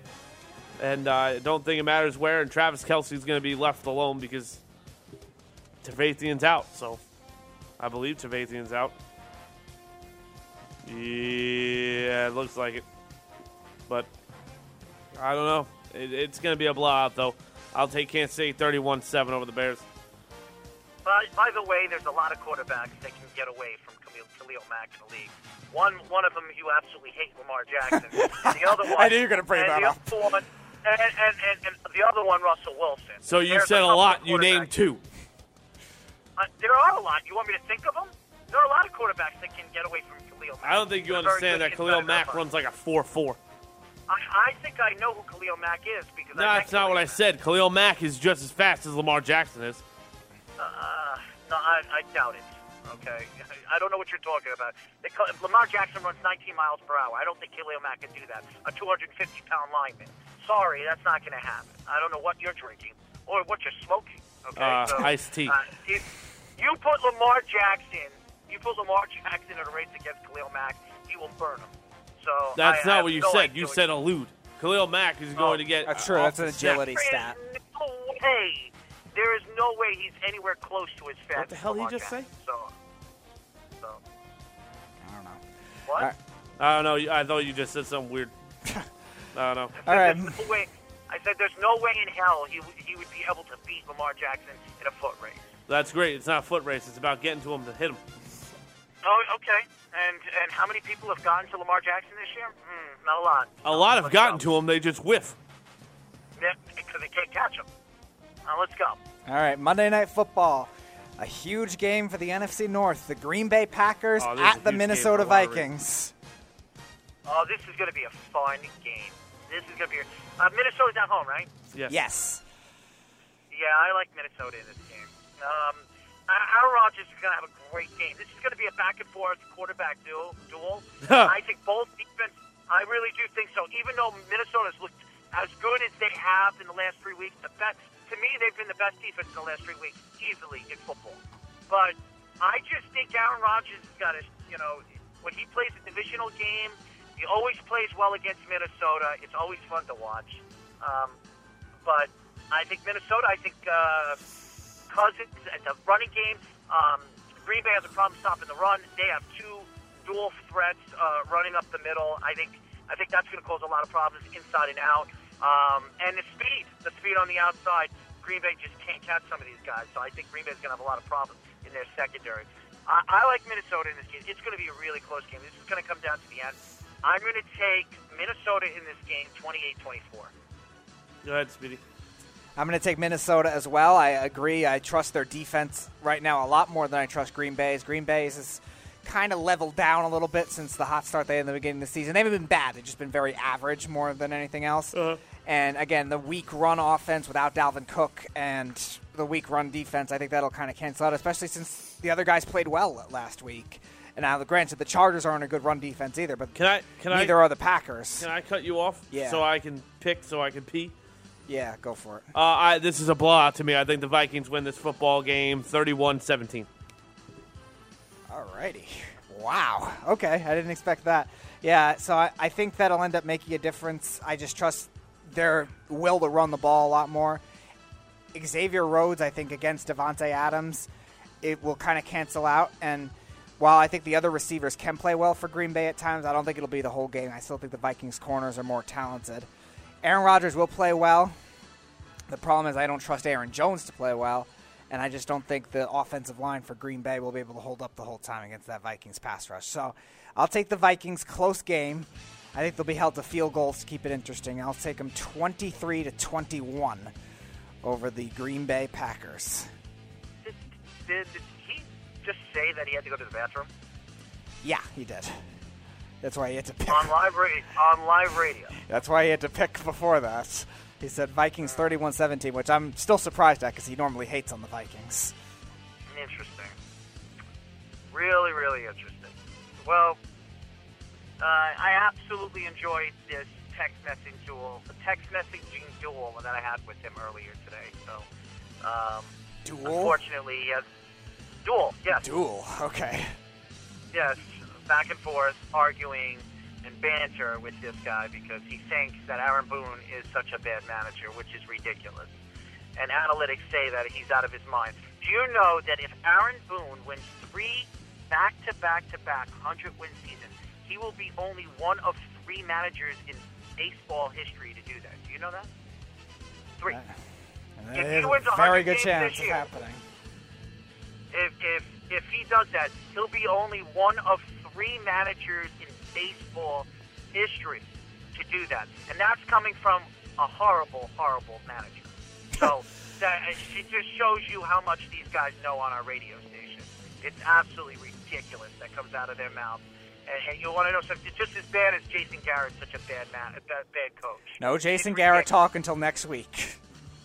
Well, I've lost my will to listen to some of these guys on our network. Well, if the Cowboys win, you can definitely brag about that. And if that's the case, that'd probably be one of the bigger wins for Jason Garrett. Well, he has returned. Was he still on the phone? Yes, he was taking shots at you. All right, what do you got? Hello? What do I got? I got nothing. We knew that. I got a moron that I talked to on the other line. That's what I... Who'd you hang up and talk to? Anthony Carragher? No, I'm talking to you. You said on the other line. Matt, listen, man. When you start looking at analytics more in a sports analytic broadcasting way, then we can argue points. Because you the one thing you lack, which you understand, sports is all about analytics now, man. When you look at books, you look at iPads, you see all the managers, even in basketball now, you see the coach. He carries his binder. There's an iPad in his binder because he's got plays. He looks at different plays that work against certain different teams and what he studied when he watched film against the teams that he's playing every single night.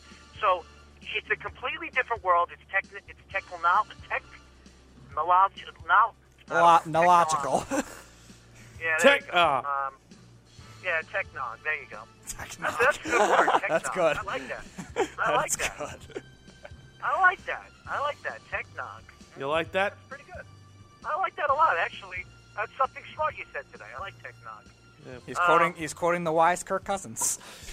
You like that? Well, there are three things that I don't understand about Tyler. One, he thinks Kirk Cousins is a terrible quarterback. I think he's overrated. That's not. You're crazy. You think Jason Garrett's terrible? No, I don't. I agreed with you. You putz. No. I'm sorry. Not you. That's not you. That's the stupidity that comes out of Matty Capps' mouth. And Mike Guido. The other idiots that think that they know what they're talking about.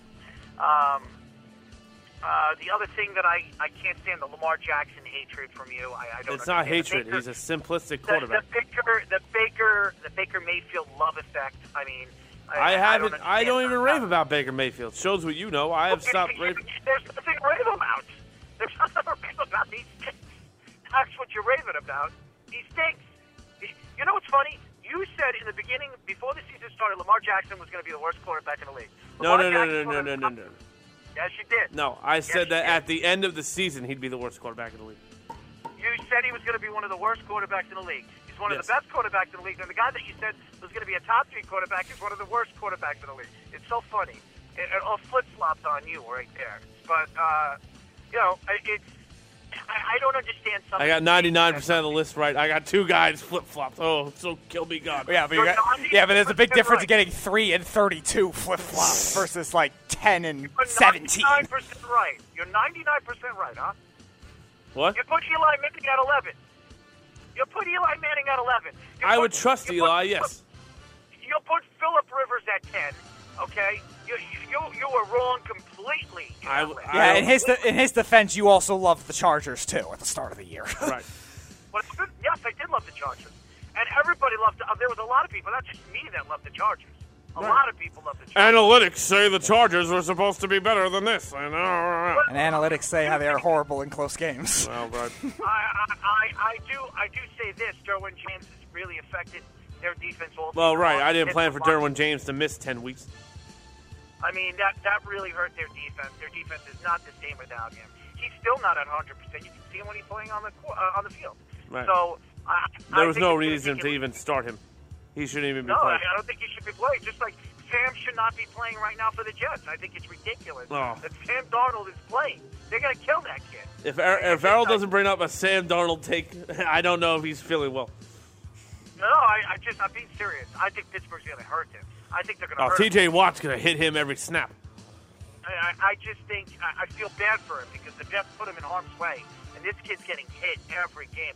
Do you know Sam Darnold is one of the – this year he's been hit more times than I think There's only three other quarterbacks that have been hit more times than him, and he's missed a significant amount of games. Yeah, he missed like, what, 6 weeks? Yep. 5 weeks. He's been hit more times than about 85% of the quarterbacks in the league, and he's missed like 5 games this week. Yeah, I think the Jets are fourth in sacks allowed, if I remember correctly. I think it's Jameis Winston, Kyler Murray, and Baker have been sacked the most. Then I think it's Darnold. I mean, it's ridiculous. The kid's getting killed. And I think the Jets are putting him in harm's way. And you have a franchise quarterback that is going to go into the offseason hoping that Joe Douglas figures this out. I think he will.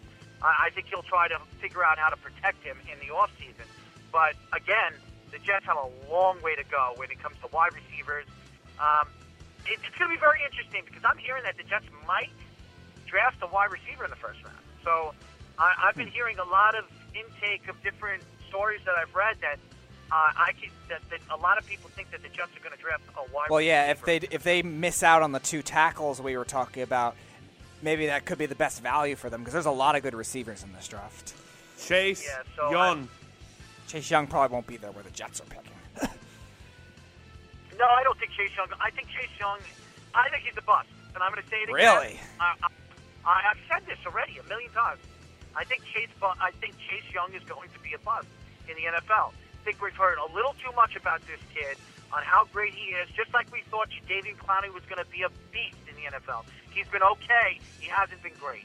And for a guy that everybody was trying to compare to Lawrence Taylor. Now they're comparing this kid to Lawrence Taylor. I mean, it's ridiculous. Yeah, it's going to be hard for anyone to be Lawrence Taylor. Lawrence Taylor was not special. but I think the Bosa's are a different breed. That's why when they come from Ohio State, how good they are. I don't think he'll be better than the Bosa's. Snugs alert! I think he'll still be very good, though. I think he's going to be a bust. I think he's going to be a bust. Snugs alert! I'm sorry? Snugs alert? What's up? The caller does not seem to appreciate being a guest on the show. It is a high honor to make picks with gentlemen as wise and fun as Speedy and Tyler. Perhaps he should relax and enjoy it rather than be aggressive and ultra-biased. # ban the beef. # heckle the heckler. Well, thank you to the snug, the ridiculous cat who needs to be, smacked around a little bit and stuff him with a bunch of cupcakes or something because the guy has no idea what he's talking about half the time anyway. He's like a, I'm not even going to say what I think of him sometimes, but I love Snug. He just, some of the things that come out of his mouth, and I appreciate him calling the show yesterday, but he's just outrageously stupid sometimes. So I respect him as a person, sometimes don't respect him as a caller, but that's just me. Gerrit Cole deserved every penny. I'm sorry? Gerrit Cole deserved every penny the Yankees gave him. Gerrit Cole? No, he doesn't. Oh, absolutely. No, he doesn't. He's going to save your idiot manager from making stupid decisions. Oh, idiot manager? First of all, if you're going to give a guy 9 years, $324 million. It's not going to be 9 years. He's opting out after 5. He's opting out in 5 years, Tyler. What are you, nuts? He's going to opt out. Tyler, I'm going to tell you this right now. The new CBA is going to come out. There is no way in hell. I'm going to repeat this. No way in hell. Baseball is going to go up, not down. These pitchers are going to make what Gerrit Cole just got. I'm telling you right now. You're going to see completely transition. This opener thing that you see with these pitchers, it's going to transition league. You're going to see more and more teams this year do exactly what the Yankees have done, what Cleveland has done, what all these different teams have done. Oakland, these teams do it. I'm telling you, there is no way he's opting out of that contract. There's no way in hell. Because I don't think you're going to see a pitcher get that contract ever. That is a huge, ridiculous contract. As good as Gerrit Cole is, that's crazy. You're paying a guy almost $37.5 million to pitch every 5th day. That's ridiculous. I'm sorry. I think he's a great pitcher. He's not worth $324 million. He is the second highest paid player in Major League history. Second. Mm-hmm. And he's a pitcher. Mm-hmm. And he pitches every 5th day. That's a ridiculous contract. And to me, the Yankees will regret that. Even if they win a World Series, they will regret that contract. How do they regret winning a World Series, though? Because it's not one World Series in a 9-year contract is not worth it. No, that's what Gerrit Cole even said. The object isn't one. The object's two or three. You win. Well, if you win at least, even if you win two, it was worth it. Duffler, do you know how hard it is to win a World Series? Oh, I don't think you realize it is so difficult to win. What the Yankees did in the 90s was remarkable. Yes. That will never be seen again in baseball. We're going to be here until 12 o'clock. For a very, very long time. You're not going to see that again, Tyler. Oh, that's not what I said. I don't know what drugs you're taking. Errol, it's 9 years. Yes, and they're going to win. If you win two in 9 years, that's good enough. I'm not saying to win 5 and 6 years. They're going to win one. That's fine. That's fine if they win one. They'll probably add more depth than this. They don't need to add more depth. They got great pitching. They have Domingo Germán that's going to come back after a 30, 40-game suspension. More than that. You're talking 80, 85 games. I don't think so. He just missed. He missed like 30 games in the playoffs. He's not missing more than 30, 40 games. Yankee imposed. That had nothing to do with Major League Baseball. The Yankees imposed that on him. The Major League Baseball has to. I don't see the Yankees giving him 80 games. Major League Baseball's in charge of this, not the Yankees. All right. Major League Baseball's not going to give him that either. So I would think so. Reyes got 40. Chapman got 35. Germán's going to get more. He's just for the stupidity of it. Germán missed 30 games in the end of the season, and he missed all of the playoffs. There's no way they're giving him 80 games. That's almost a year. What are you, nuts? They're not going to do that. At all. In broad daylight, in parade vue, this guy slapped his girlfriend in the face. So that what? Chapman tried to kill his girlfriend, and he missed 30 games. Chapman tried to kill his girlfriend. Reyes did too. He got 40. Oh, my God. No. Chapman pulled out a gun and shot a gun, okay? You have no idea what you're talking about. Maybe you should go and look at the thoughts of what happened 2 years ago with Chapman. That was at his house, correct? What does that mean? What does that matter? So if Domingo Germán openly slaps his girlfriend walking the street, what do you think he's doing at home behind closed doors? Maybe I should openly smack you for some of the things that come out of your mouth. Oh, bring it on, buddy. Come on. I'll wait for you. Really? Yeah, I'll wait for you. Really? I'll be right here. You want me to come over there and smack you, huh? You can try. I'm going to try? You can try. Obviously, you don't know... I don't know who you think you're talking to, man. I mean, I don't know why everything's a joke all the time. So, all right, go ahead. Slap me. Will it make you feel better? I don't think so. No, it wouldn't make me feel better. Okay, then. The fact is, when you look at some of the things that come out of some of you guys' mouth, it just. But I don't care what comes out of anybody else's mouth. Yeah, well, that's the problem. No, it's not. I'm not in control of anyone else's mouth. That's the problem with some of you guys is that you don't care about other people's shows. But that's the wrong way of thinking. That's a really wrong way of thinking. In Tyler's defense, I saw him retweet the Morning Boys, though. So I retweet. I'm the only one that retweets anything. Clearly, he did care today. I retweet everything.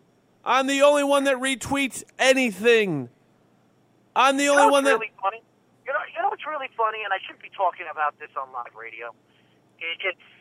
You know, I give all you guys the Twitter account to promote it. We're growing, and which I give a shout out to myself for really building our Twitter because nobody else is helping. And then you have guys that are going on our Twitter and using it for their own good, you know, not for the network, which I think is ridiculous. So, and you know who you are. So I don't have to say any more than that. So it just I read people completely different sometimes on our network. By the way, did you tag me in that Phillip Rivers video? Was that you? I tagged you in a Phillip Rivers video. Because somebody did on our Twitter. They tagged me in a Phillip Rivers video of him trash talking when they had a big lead against Jacksonville. Really? Yeah, they tagged me in it. Probably to take a shot at me. Listen, I feel bad for Phillip Rivers because when it crashes, it crashes hard for him, man. Mm-hmm. I mean, it just seems like these quarterbacks, Eli had just completely crashed. And now you're looking at Philip Rivers. And Ben Roethlisberger having a major surgery on his elbow. He's not going to be the same quarterback either. I just seeing these quarterbacks, they all went at the same time. They went at the same time. They're all going off at the same time. It's amazing. And I think that's one of the best quarterback classes we've ever seen. It really was. Philip Rivers, Eli Manning, Ben Roethlisberger, and Mr. Tony Romo, who was not drafted, but he was in that draft. That was one of the best quarterback drafts we've seen in a very, very long time. I hope the Sam Darnold draft is gonna turn out to be like that, and only time will tell. They're all very young. But that was the best quarterback class of my era. I've never seen a quarterback class. All four of them could be Hall of Fame. All of them. So it's incredible. It was a good, and that class, and you look at the drafts, and that was a very good draft too. So yeah, Larry Fitzgerald, I know, was third. You got a lot of Hall of Famers in that draft, a lot. So it was a great draft. It really was. So it's a shame. When it rains, it pours. I think this is Brady's last year too. I really do. I think this elbow problem that we're hearing now, people are saying it's a lot worse than have said it to be. I think he's going to need elbow surgery. I think his career's over. He's 42, 43 years old. I think he's done. And I think he's leaving anyways this year. And I think Belichick, is leaving this year too. I think it's going to be. I told you this yesterday, Speedy. I think it's Josh McDaniels' team. I think Belichick will move to the GM position, which is all they need. Well, I don't think so. I don't think Josh. But Josh McDaniels coach to the same effect too, though? Yeah, I don't. Bill Belichick's still going to tell him what to do. It's not any different than what it is now. I don't know about that. First of all, you can't do that. Yeah. What do you mean? It's illegal. You're not going to have powers to do that. It's illegal. The GM cannot tell the coach in the middle of a football game what to do in football. No, that's not what I said. Fact. During practice, he can help out and say, "Hey, listen, make sure this guy's." What is that going to do in in-game, in-game play calling? Yeah, how the hell are you going to do that? It's not even just play calling; it's micromanaging the game as well as Bill Belichick does. Well, no one does that, right? But still, you have to remember all that to even just do it to an extent. It is the end of the Patriots reign. That's what I'm going to say. It is. It's been a great run. Now we're going to see 10 or 12 years of bad football from them. And we'll see how the Patriot fans, because of this year, they're so angry because the Patriots are 10 or 11 and 3? Oh, my God. The Patriots are 11 and 3. I was reading some of the Twitter feeds of what these Patriot fans are saying about their team. They're booing their team when they got killed by Baltimore. It's ridiculous. No, they were on the road against Baltimore. Whatever. Not the last home game. The last home game they had. Kansas City. They lost. They were booed off the field. Okay? It was ridiculous. You don't boo a team that's won 6 Super Bowls and they've been to three or four Super Bowls in 6 years. It's ridiculous. And you want to know something? It just shows you how lame their fans are, a.k.a. Jeff from Tampa, a.k.a. Snug the Cat, a.k.a. the fake Mikey C. Patriot fan. Okay? So that's what I got to say about that. Wow. Oh, boy. What? The NFL just named the receiver. Bobby Henderson Radio. Take that. The NFL. Shut up. The NFL just announced the 10 wide receivers for the NFL team. Guess who's not on it? The 10 wide receivers for the NFL 100 team. Guess who's not on it? Yeah. Terrell Owens. Really? Yeah. That's insane. That's stupid. That's absolutely retarded. That's the dumbest. Did you tell me to shut up? Is that what you told me? Yes, Errol. I was trying to say something that's much more important than the Patriots booing the players off the field. Well, no, it's not, because Terrell Owens is past tense. Who cares if he made that? Who cares about the all 10 great wide receivers? That don't mean nothing. Numbers show you that Terrell Owens is one of the top 3 wide receivers of all time. I don't need the NFL putting him on a list to prove that, okay? We all know that he was. So it's ridiculous. What they've done to Terrell Owens is a catastrophe. Yes. And you know what? Terrell Owens did it to himself. He did it to himself. So right, but now you're just being petty, and that's why the NFL is viewed as a joke. But Errol Powell, it's almost 11 o'clock, and I have to go home. I don't think so. I do. I love you, but sometimes you say some stupid things. So I mean, it's all right. Like Mario Lemieux's better than Wayne Gretzky kind of stupid things. Oh, that's a fact. No, that's an opinion, because according to you, you need facts, and the fact is Wayne Gretzky owns every record you can possibly think of. I can actually argue that. You want me to give you a fact? Not right now, no. Not right now, no. All right, so don't draw me into it. I mean, I can draw you into. I could draw you into any kind of picture I'd like right now. Why is that? I don't know, because it's so easy to do. Well, it is, because there's some things. But listen, there are a lot of things that you say, Tyler, that I can agree with, and there's a lot of things I just think you're out of your mind. But nevertheless, I listened to a lot of your show. It was a good show tonight. Just a little, on the ends of boring at the end of the show. But that's because you're on it. I just said it. Just said that. No. Don't ruin my jokes. You didn't listen to me. No, I didn't. I stopped listening once you said good show. Well, that's good. Unfortunately, you're lost, so that just puts you in the same mind of what I'm thinking right now. Thank you, Tyler. That you're lost? Speedy, no, that you're lost. Speedy, have a good time with your family. Tell your mother that I wish her happy and healthy. And tell her I'll see you later. Oh, boy. I don't expect anything less. I love you, Speedy. I love you, man. Have a safe trip home. Yeah, happy holidays to you, too. Happy holidays to everybody. I will be there on Monday. I will be doing a show on Monday without Speedy Petey. And I will be there Thursday producing Tyler's show and maybe doing Below the Mic by myself. And Friday, it will be Tyler and your very good friend, Kevin. So there you go. Oh. I'm calling out Friday. I feel sick.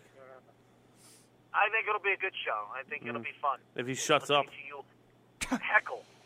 Dude, he's a kid. And you want to know something? When you started, you were the same way he was. So he's very, he's got hands in his pants. He wants to talk. He's got his own thoughts to it. I think the kid's very talented. I think he just needs to learn my presence and understand that you have to let people speak. Something that Speedy has learned over the years, just a little bit. He's been a little bit better, but you have to let people speak. You can't let people not speak in a show. There are other people on. You still don't let people speak. Oh, absolutely do. If you listen to my show, I let people speak. I don't cut people. Well, maybe it's just Mikey C doesn't talk. I don't know. Anyways, Tyler, I will see you next week. Have a happy and healthy.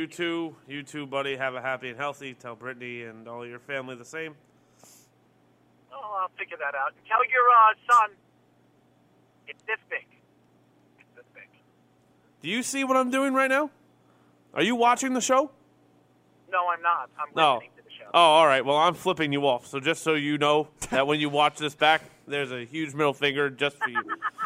Well, I'm glad I can make your night so wonderful. No, you always do, buddy. Always. Thank you, man. Always. Appreciate it.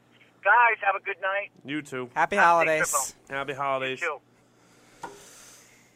And that, ladies and gentlemen, was the one and only heckler, Gel Man himself, Errol Marks.